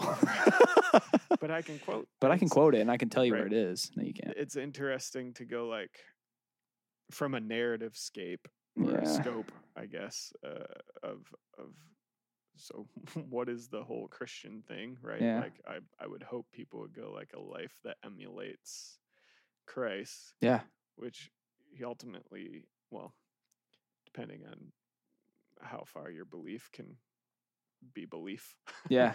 He ultimately dies as a political insurgent. Yeah. Right? Like, that's what's really going on from a human narrative level. Yeah.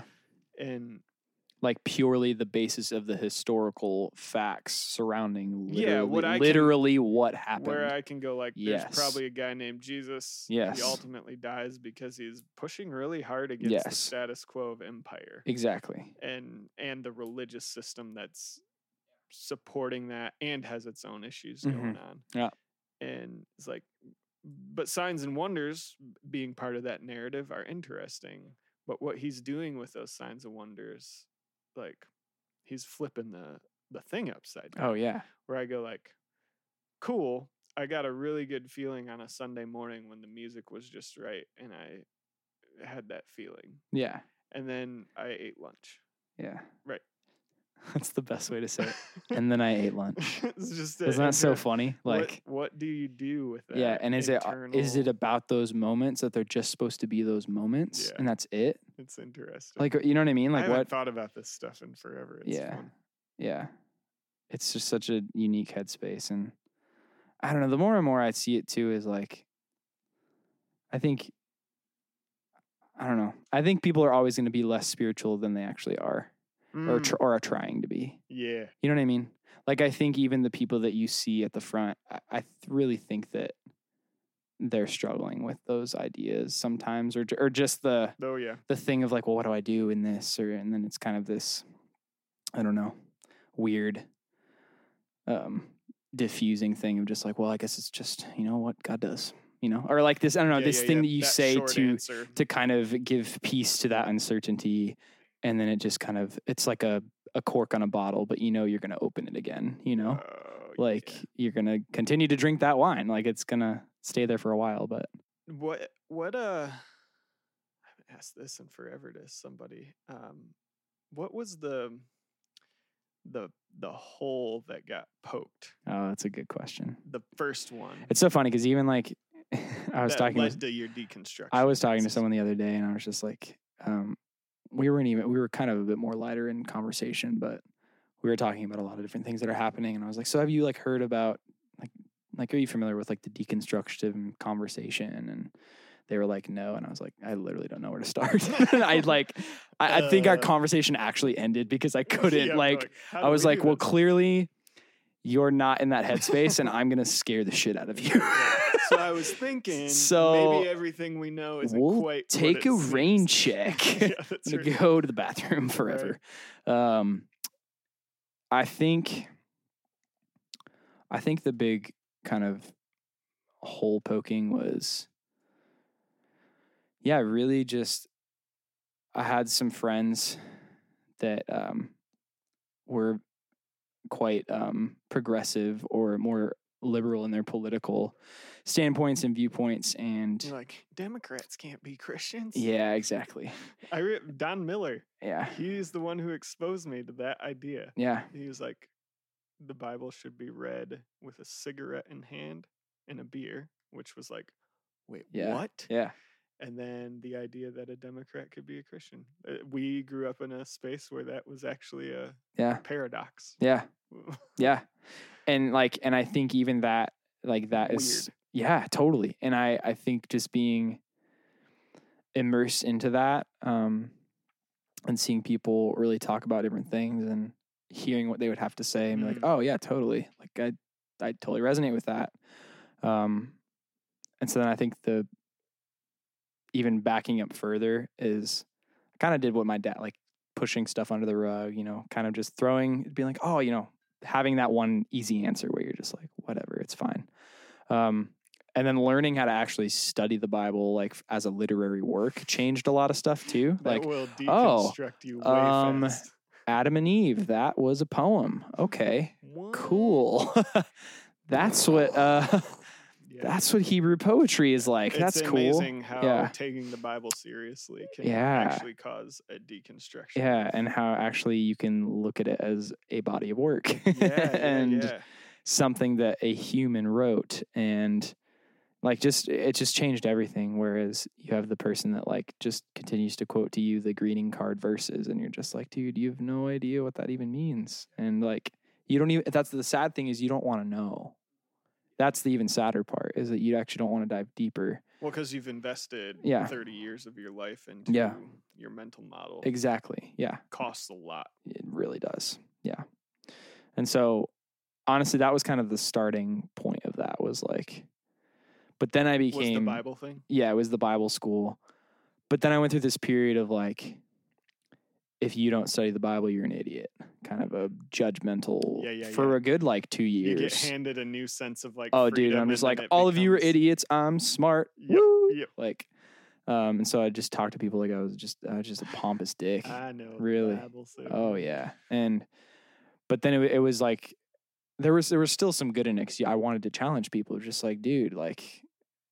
Yeah, honestly, a lot of Pentecostals that we're talking about, yeah, man, like Revelation's about the end times and just like pulling that cork open and then like someone talking about like, man, that's like, that reminds me of like this story in the Bible, like it's good and evil. And like, I'm like, well, is the Bible really about good and evil? And like just posing questions. And then it's funny when you ask a question and someone doesn't know what to say and then they get defensive. Yeah. Like it's just this quick thing. And so I kind of went through a period of just like being a little bit of a dick. Yep. But then that slowly turned into like, okay, I really don't know that much. Mm. And the things that I do know, I don't really know if I believe them anymore. Yeah. And it was a scary, really scary thing. Especially when you work in a ministry context. Totally. And it's a very scary experience. It is. So many pastors. Yeah. This is the conversation. Oh, yeah. Anyone out there going through it, it's scary. It's okay. It is super scary. Right. And it's don't hide it. Yeah. And so I literally, I actually just broke down one day. I was in a relationship and we broke up, and a lot of it was just because I was like so depressed and like didn't know who I was anymore and was just like, I don't know what I think about anything. Yeah. And it was like rock, but it all happened at like 170 miles an hour. Like it wasn't like this happened and this happened. It was just like, like it just done. Instantaneous. It was almost crazy. And I think obviously there were a lot of just relationship issues too, and personal things just from my past and kind of everything that, you know, was talking about in the song and just growing up in a really broken family. Literally last time I was home, me and my dad were in the car and, we were just driving around and we were just talking about something random. Me and my dad usually have very surface level conversations. He's not more than an inch deep kind of guy. He hides a lot. But I still, we have a great time. I love him. And I have a way better relationship with him than I did before. But the thing and I've thought about this so much since that last trip is we were in the car one time and we were just talking about something random. And I think it was related to family dynamics and he doesn't share anything. And so we was just silent in the car and he was just like, Brian, you come from a really fucked up family. Dang. And it was just like, it felt like out of nowhere. And it was kind of like one of those moments where it just happened, you know? And so that was kind of the deconstruction. So I literally was just like weeping to, you know, my base, like my best friend who is also my leader, who's running the whole base. And I was literally just weeping in his arms because I'm just like, I don't know anything about anything, and I don't know what I'm doing, but I couldn't put words to what I was feeling, you know. Right. I was just weeping, man. I hadn't cried that much ever, and I like just in and out of crying for like 2 days, dude. It was so bad, incredible. And he was like, Brian is insane. Like he's crazy. He's like he was being super one-ish, where he's just like, I gotta figure this out. What can we do? How can I? You know, and. Let me live in the pain. Yeah. And it was really rough, man. But I think a lot of it too was like the person that I was dating was like really challenging me, and I just didn't want, I didn't, you know, she was kind of like talking about a lot of these different stuff, and I'm just like, I can't do this. Like I'm in a YWAM ministry, and like I'm doing all this stuff, but then like, I don't know if I think about this, and it just like, it just destroyed everything, man. It was crazy. So we just, you know, I broke up, and then it was just nuts. Wow. And so really that relationship was a huge catalyst. Yeah, she really challenged me in a lot of things, and I didn't know what to do. But then also all the questions that I had from all over the years just all came up at the same time. We're able to come out. Yeah, exactly. Funny you go, oh, I've been asking this question a long time. And I just kept pushing it. Yeah, yeah. And it was crazy, you know? And so... What do you feel like you have deconstructed, and what's the shift? And if you're still not sure, like, so for me, deconstruction, like I feel like it's ongoing. Yeah. I love it. I love the feeling of my assumed beliefs being torn down. I've learned to fall in love with that feeling. So that's been like 7 years. I am not there. I still despise it. Like, oh. I've been getting... But you've been deconstructing for 7 years. Yeah, and I would say I didn't discover it. You were unaware of it when it was happening? Once I became aware of it, that was seven years ago. Oh, wow. And then there was a lot of years before that where you're like, oh, I've been asking this. But the idea that, So eventually I became comfortable with the tension. Yeah. Right? Like I can... have this and this and this deconstructed. Yeah. That seems like it's in direct opposition to this and this and this. Rather than going, I have to figure it out so I can be certain and feel good about my thoughts. Yeah. I actually feel good being in this space and seeing how these different elements interact. Right? Yeah. Rather than feeling so pressure to have this. But being in ministry creates a sense of like, oh dude, it's probably if people really knew, then I'd be out, right? Which hasn't been the case. I loved like the experiment. So do you feel I'm sorry, do you feel like you're towing that line right now? I want to hear what you have to say. What do you mean towing the line? You feel like you're towing that line right now in the sense of like if people really knew what I was processing. Processing as much anymore. But right? What I've actually like this is. But I've also been intentional about going, there has to be people who know who I really am. And so I created a group where, you know, it exists outside of all churches. We meet in a bar. We talk about stuff and can say anything. And so I've created that group, that community. It's not quite a community, but it's a group of people who can show up, and it's a place for that process to happen out loud. And then there's been enough people in my family and close friends who have said like, hey, this is all of me. And that at some point I was like, oh, I guess I don't need to like feel guilty about it. Feel guilty, but like I don't need to also make a big announcement. Like, hey, here's all the stuff that's changed in my mind, everybody. Yeah. Like I thought that's what I needed at the beginning, and kind of wear it as a badge of honor or warrior or just something. This weird thing. Yeah. Yeah. But it was really like, I guess it comes down to the people who are closest to you and making sure you have people who you're close to and you're intentional with to be able to say and journey with and go like, dude, I have this really weird fucked up thought. Yeah. Yeah. And they're like, it's cool. Like, yeah. It's fine. You know what I mean? Yeah. Or our belonging isn't threatened by, by your really weird thought. Totally.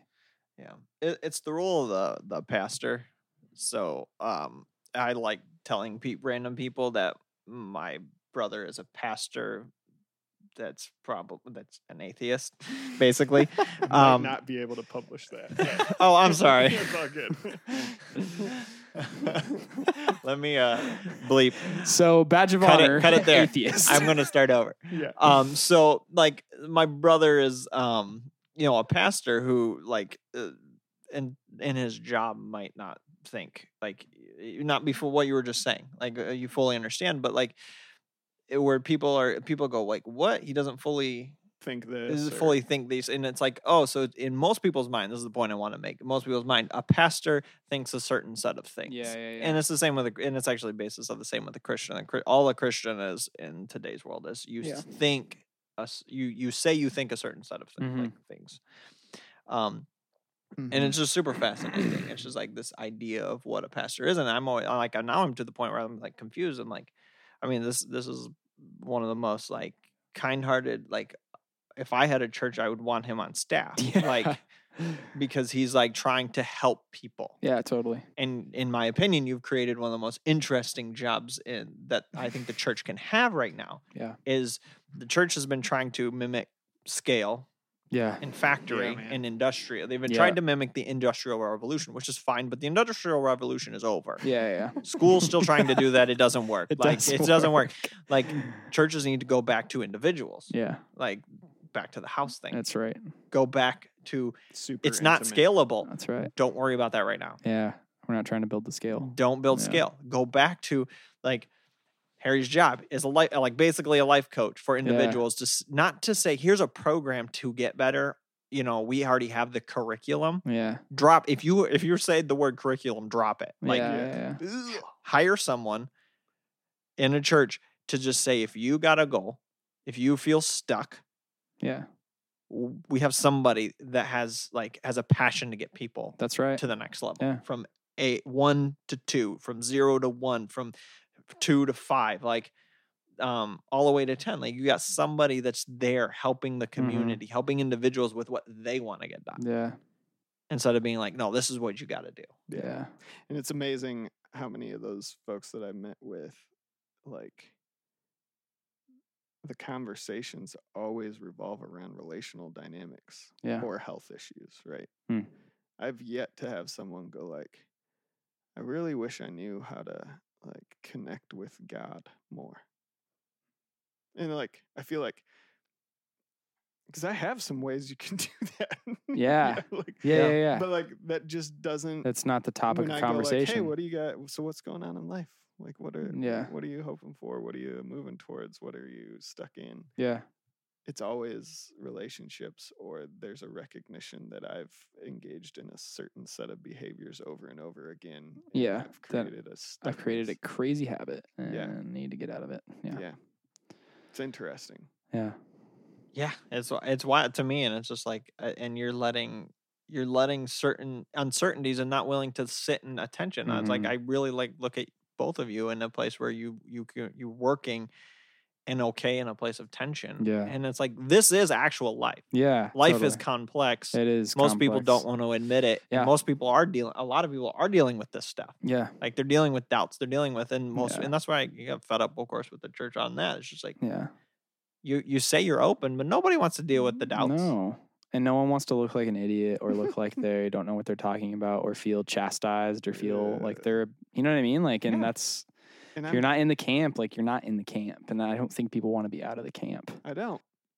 Even though like so many things have shifted in my head, like I still think there's something beautiful going on here. It's right. Yeah. And that's just and I guess that's where it is. Like there's that silver lining of like, I still want to be here though. Yeah. It's the name that you named it. Well, like, I'm okay. It's learning to be okay that things aren't going to be okay, but also maintaining or holding in tension that idea that hope is still worth pursuing. It is.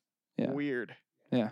That doesn't make sense. It doesn't make sense. And that actually requires some sort of faith. Yeah, it really does. Rather than having, here's why it all is going to work. Because this. Yeah. That doesn't require a faith body. That requires, that's just certainty in math.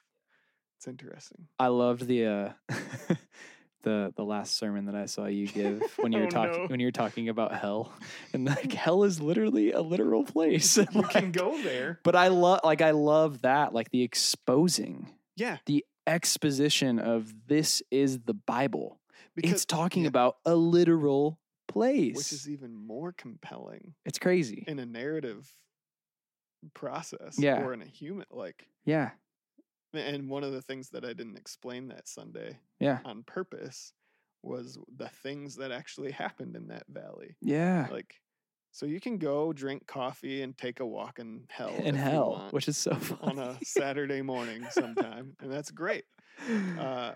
Every time Jesus uses the word that we see as hell, it's never once translated or any other word than that exact word. Yeah. Now there's other places in scripture you could make room for that. But the point was that, and just going like the history of that place is so interesting. Yeah.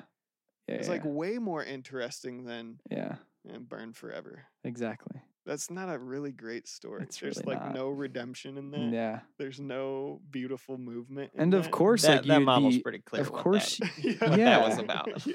And of course, you'd be deathly afraid of it. And of course, want to be like, well, I want to be saved. Like, I have to be saved. I want to go to heaven. And you create this entire Christianity that is formed on going to a place. Right. And it's so scary because it's just about like, I just want to get to heaven. And like, even like there's like you can say that and it sounds so plain, but when you get into the complexities of that mental process, like hearing people talk like that, you're just like, dude, that's crazy. It's just crazy. It just blows my mind still because it almost cheapens the fact that you're living. Yeah, it's just and then like we feel like, well, you know, the next place it's gonna be even better, and you're like, that might be true, but like. Yeah. What about right now? Like there has to be something, but you know what I mean? Like I don't, it's such a weird thing. It's fun. I was in a conversation the other day with a guy who was like, I think he was on the, maybe the front end or talking about his front end of deconstruction. And it was what triggered it for him was the contemplation of being perfect for eternity. And he was like, that sounds horrible. Yeah. Like, he's like, even eternity experiencing pure bliss is a form of torture. Yeah. Like, because you can't ever feel it. Totally. It's so interesting. So he's like, and it's like such a useless mind exercise to think about what it's going to be like because it doesn't matter in the end. Yeah. Like, you know, like seriously, and that sounds so depressing to some people, but it's like, and it can be a scary thought. It's right, and it's there's totally a reality of this like it being scared, but it's just so funny because like hearing sermons, they're just like, I feel like I really think there's going to be animals in heaven. And like, just like, dude, that's great. Like, you know what I mean? Like, it's such a weird, you don't know. Like back then I'd be like, let's talk about what's going to be in heaven, you know? Dude, but now you're just those too. Like, just like those like gooey conversations, you know, like that are just like the, so what is, it's just such a weird thing in your mind now. What is good religion or good? Well, if I were to quote what James, have you deconstructed to, or have you begun any sort of like reconstruction process? And I hate that question because I'm always like, that's always my process is deconstruction more and relationships. So he's basically built a construction around deconstruction. So he has a setup. He just. Which to so many people, if you were to hear that, they would have zero idea what you're talking about. I don't know what I'm talking about. I feel awkward about it. I don't know. Kind of like what I said before, I still find, I guess the best word is safety without it being a danger. Do you know what I mean? Like safety in the word of not like, I'm so certain and absolute of this that like I'm hinging my entire life on this, but I'm safe still with a lot of, like even some aspects, like if you've heard of like lordship theology, like in the aspect of like is Jesus Lord of your life? Is that what you mean? Like there are aspects of that I really still resonate with, Sure. But I think a lot of that is just be on the basis of discipleship. Like, I still think discipleship is such a, like, what Tyler's been doing. Like, it sounds like it's such a necessary thing. And the church is supposed to be doing. Yeah, exactly. Mostly. And my favorite author is Dallas Willard. Oh, and man. I love his stuff, dude. I love his stuff. Just a great thinker, great philosopher. But I love the way that he makes everything so practical. So like Spirit of the Disciplines, like I love the spiritual disciplines. I love getting into them. I think they're super life-giving. I think that we're supposed to engage in them with more than we do. And I think those practices really continue to ground you in the days, the moments, that's how we're supposed to be living. We're supposed to be living in here. Yeah, right now, the present. And so I think the things that ground me to being, just in tune with the Godhead, but also just in tune with myself, you know, those are the moments that give me the biggest joy. And I think I still, man, there was a point where, cause I think that's when it comes like Pentecostal charismatic, hearing God's voice, you know, like that's just the man, like you look at Bethel or you look at, you know, these select things and you're just like, yeah, but like what, or, totally. Or in some cases, like maybe, you know what I mean? Well, and it's so hard. There's moments from my life that I can hold in tension now where I go at the time. Yeah. Totally experienced what at the time I would have called the voice of God or the call of God. Or like that speaking. But now to you, it is a different thing. Like it is named a different thing for you. Is that what you're saying? I can say I can hold that and go like, that's part of that. I also don't think that's how that works. That's fully true. Yeah. Yeah, right? Yeah, so, I get it, yeah. And so there's more going on there, or my limited understanding. Yeah. But at the same, like, that was helpful at that point. Yeah. Like, literally, guys, the reason why I'm in Detroit is because I felt like the Lord told me to come here. Which is, like, when you think about it from a... secular standpoint or someone who is not religious, that sounds insane. I literally packed up my entire car and drove all the way from Arizona to Detroit. You know what I mean? Like, yeah, it's crazy. And that was like the voice of God, which I remember that moment when it was, I was like, yes, that's like, that was you. You know what I mean? Like, right. And still having peace and some certainty in that, you know what I mean? And totally. But then you have the total opposite thought process of something else, which is totally contradictory to what you're thinking. And it's this whole mind boggle of like, there's beauty in this mysticism, but there's also a lot of confusion, but maybe I'm okay with the confusion, but maybe I'm not, you know what I mean? And, so I'm still floating in the ethos or whatever of the Pentecostal camp, I guess, remnant. You know what I mean? Totally. Like a remnant of it. But then I'm also like... Because there is something beautiful and... What is it? What is it about that space that feels so... It's like... I think it almost uncovers the tribe. Yeah. It's like Pentecostalism is very good at having tribe mentality. And tribes are important. Yeah, they are important. Necessary. Yeah. And good. It is, yeah. Like, and it gives you community. Right. Yeah. Right. Yeah. Totally. They take care of each other. And still some of my best friends are people that are deeply ingrained into certainty and absolutism within a lot of those theologies.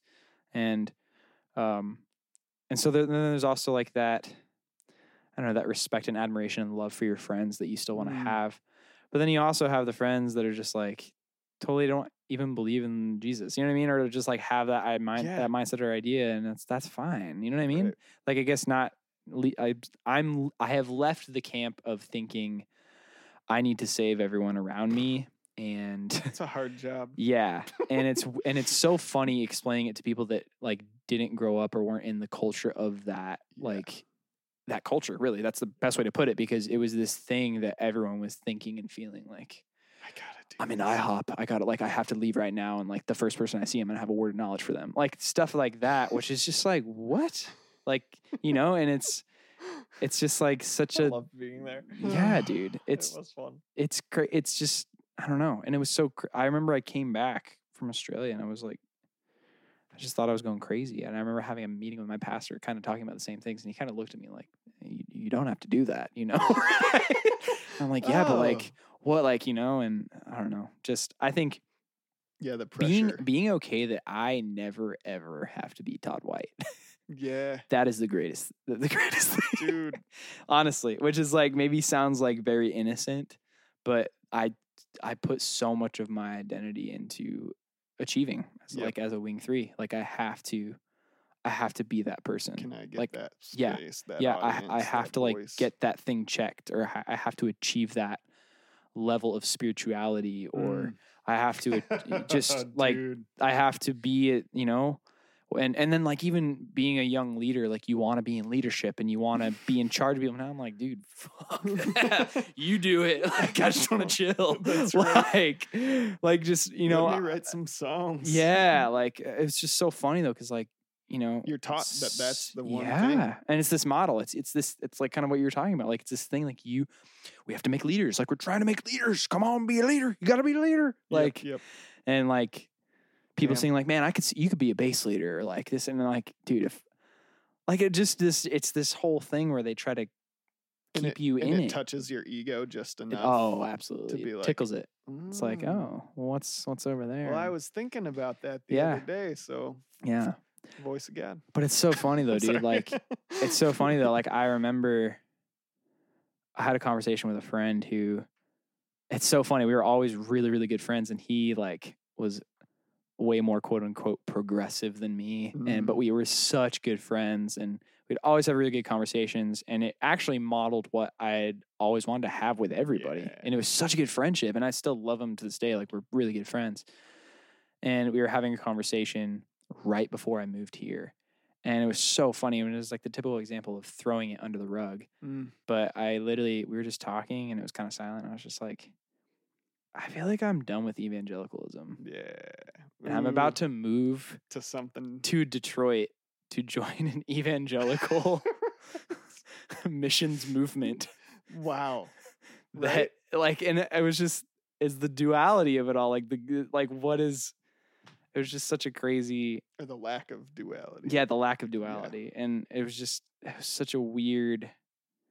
But I like still did it. You know what I mean? Yep. Like, I just was just like, well, I'm going to go do it. I'm going to live in that space. Yeah. Create a third way. Totally. And of course he was just like unfazed with that. He's like, yeah, I left there like 4 years ago. Like, you know what I mean? He was just like, he's like, welcome to the club.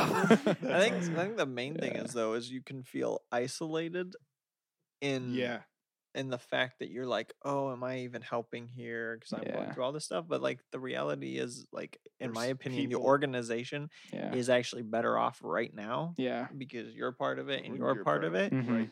Because the issue with those organizations in the evangelical movement is the sameness of thought. Yeah, totally. Man. Which is so funny because YWAM's claim is to be interdenominational and international. And if we were truly interdenominational, shit would hit the fan. Yeah. You know what I mean? Right. So but it's really not that. It's we take interdenominational money. Exactly. Yes. That was the greatest thing I've ever heard. We don't care where you're from. Just send us that. Oh man. Yeah. And not to demonize them on that. Dude, that's a real thing. Like, money's a real thing. That's totally true. And even having conversations with people like, well, they're Catholics. I mean, they're not really saved. Like, stuff like that where you're just like, do you even understand Catholicism? Like just you wouldn't be here. Yeah. Exactly. If it wasn't for them. Exactly. So, a heretic. Yeah. And like, have you read the Old Testament? Like, do you understand anything about biblical history? Dude. Like, dude, like it's some crazy stuff. And they're just like, yeah, but it's, you know, it's the new covenant. We're in the new covenant now. Yeah. I'm like, shut up. You don't know where that come from? You don't know what you're talking about. Like, just it's the mind cycles of that. And so, yeah, dude. If you want to get real dark, you're here because they got into a nasty war a long time ago with a bunch of people that look different than them. Right. Like, you're here because of a bunch of people died. It's so the nasty war. Like, that seems like a good But that's the history of the world. Yeah. Yep. See ya. Yeah, good ending point. War. Amen. Preach it. You got any prayer request? Oh man, we Joe Rogan'd it. That feels like a long. How long do you think we're at? We three. Oh yeah. Gosh. We did it, guys. 3 hours. Suck it, Joe. 3 hours. Read them and weep. Is there anything else we need to ask? Yeah, let's not end on that note. We're all here because people die. All right. All right. Well, then, do you have another question? One last one. One last one to reel it all in. The end times. Suck it. Suck it. Where do people follow your music at? Oh, good question. So, again, I'm doing a Kickstarter. If you liked the song that you just heard, like 2 hours ago. If you made it this far, you might have heard a 3-minute song. I'm so glad we did the song earlier on. I know. I'm looking back, I'm glad I did segue into it, because it would have not have happened. But you can follow me on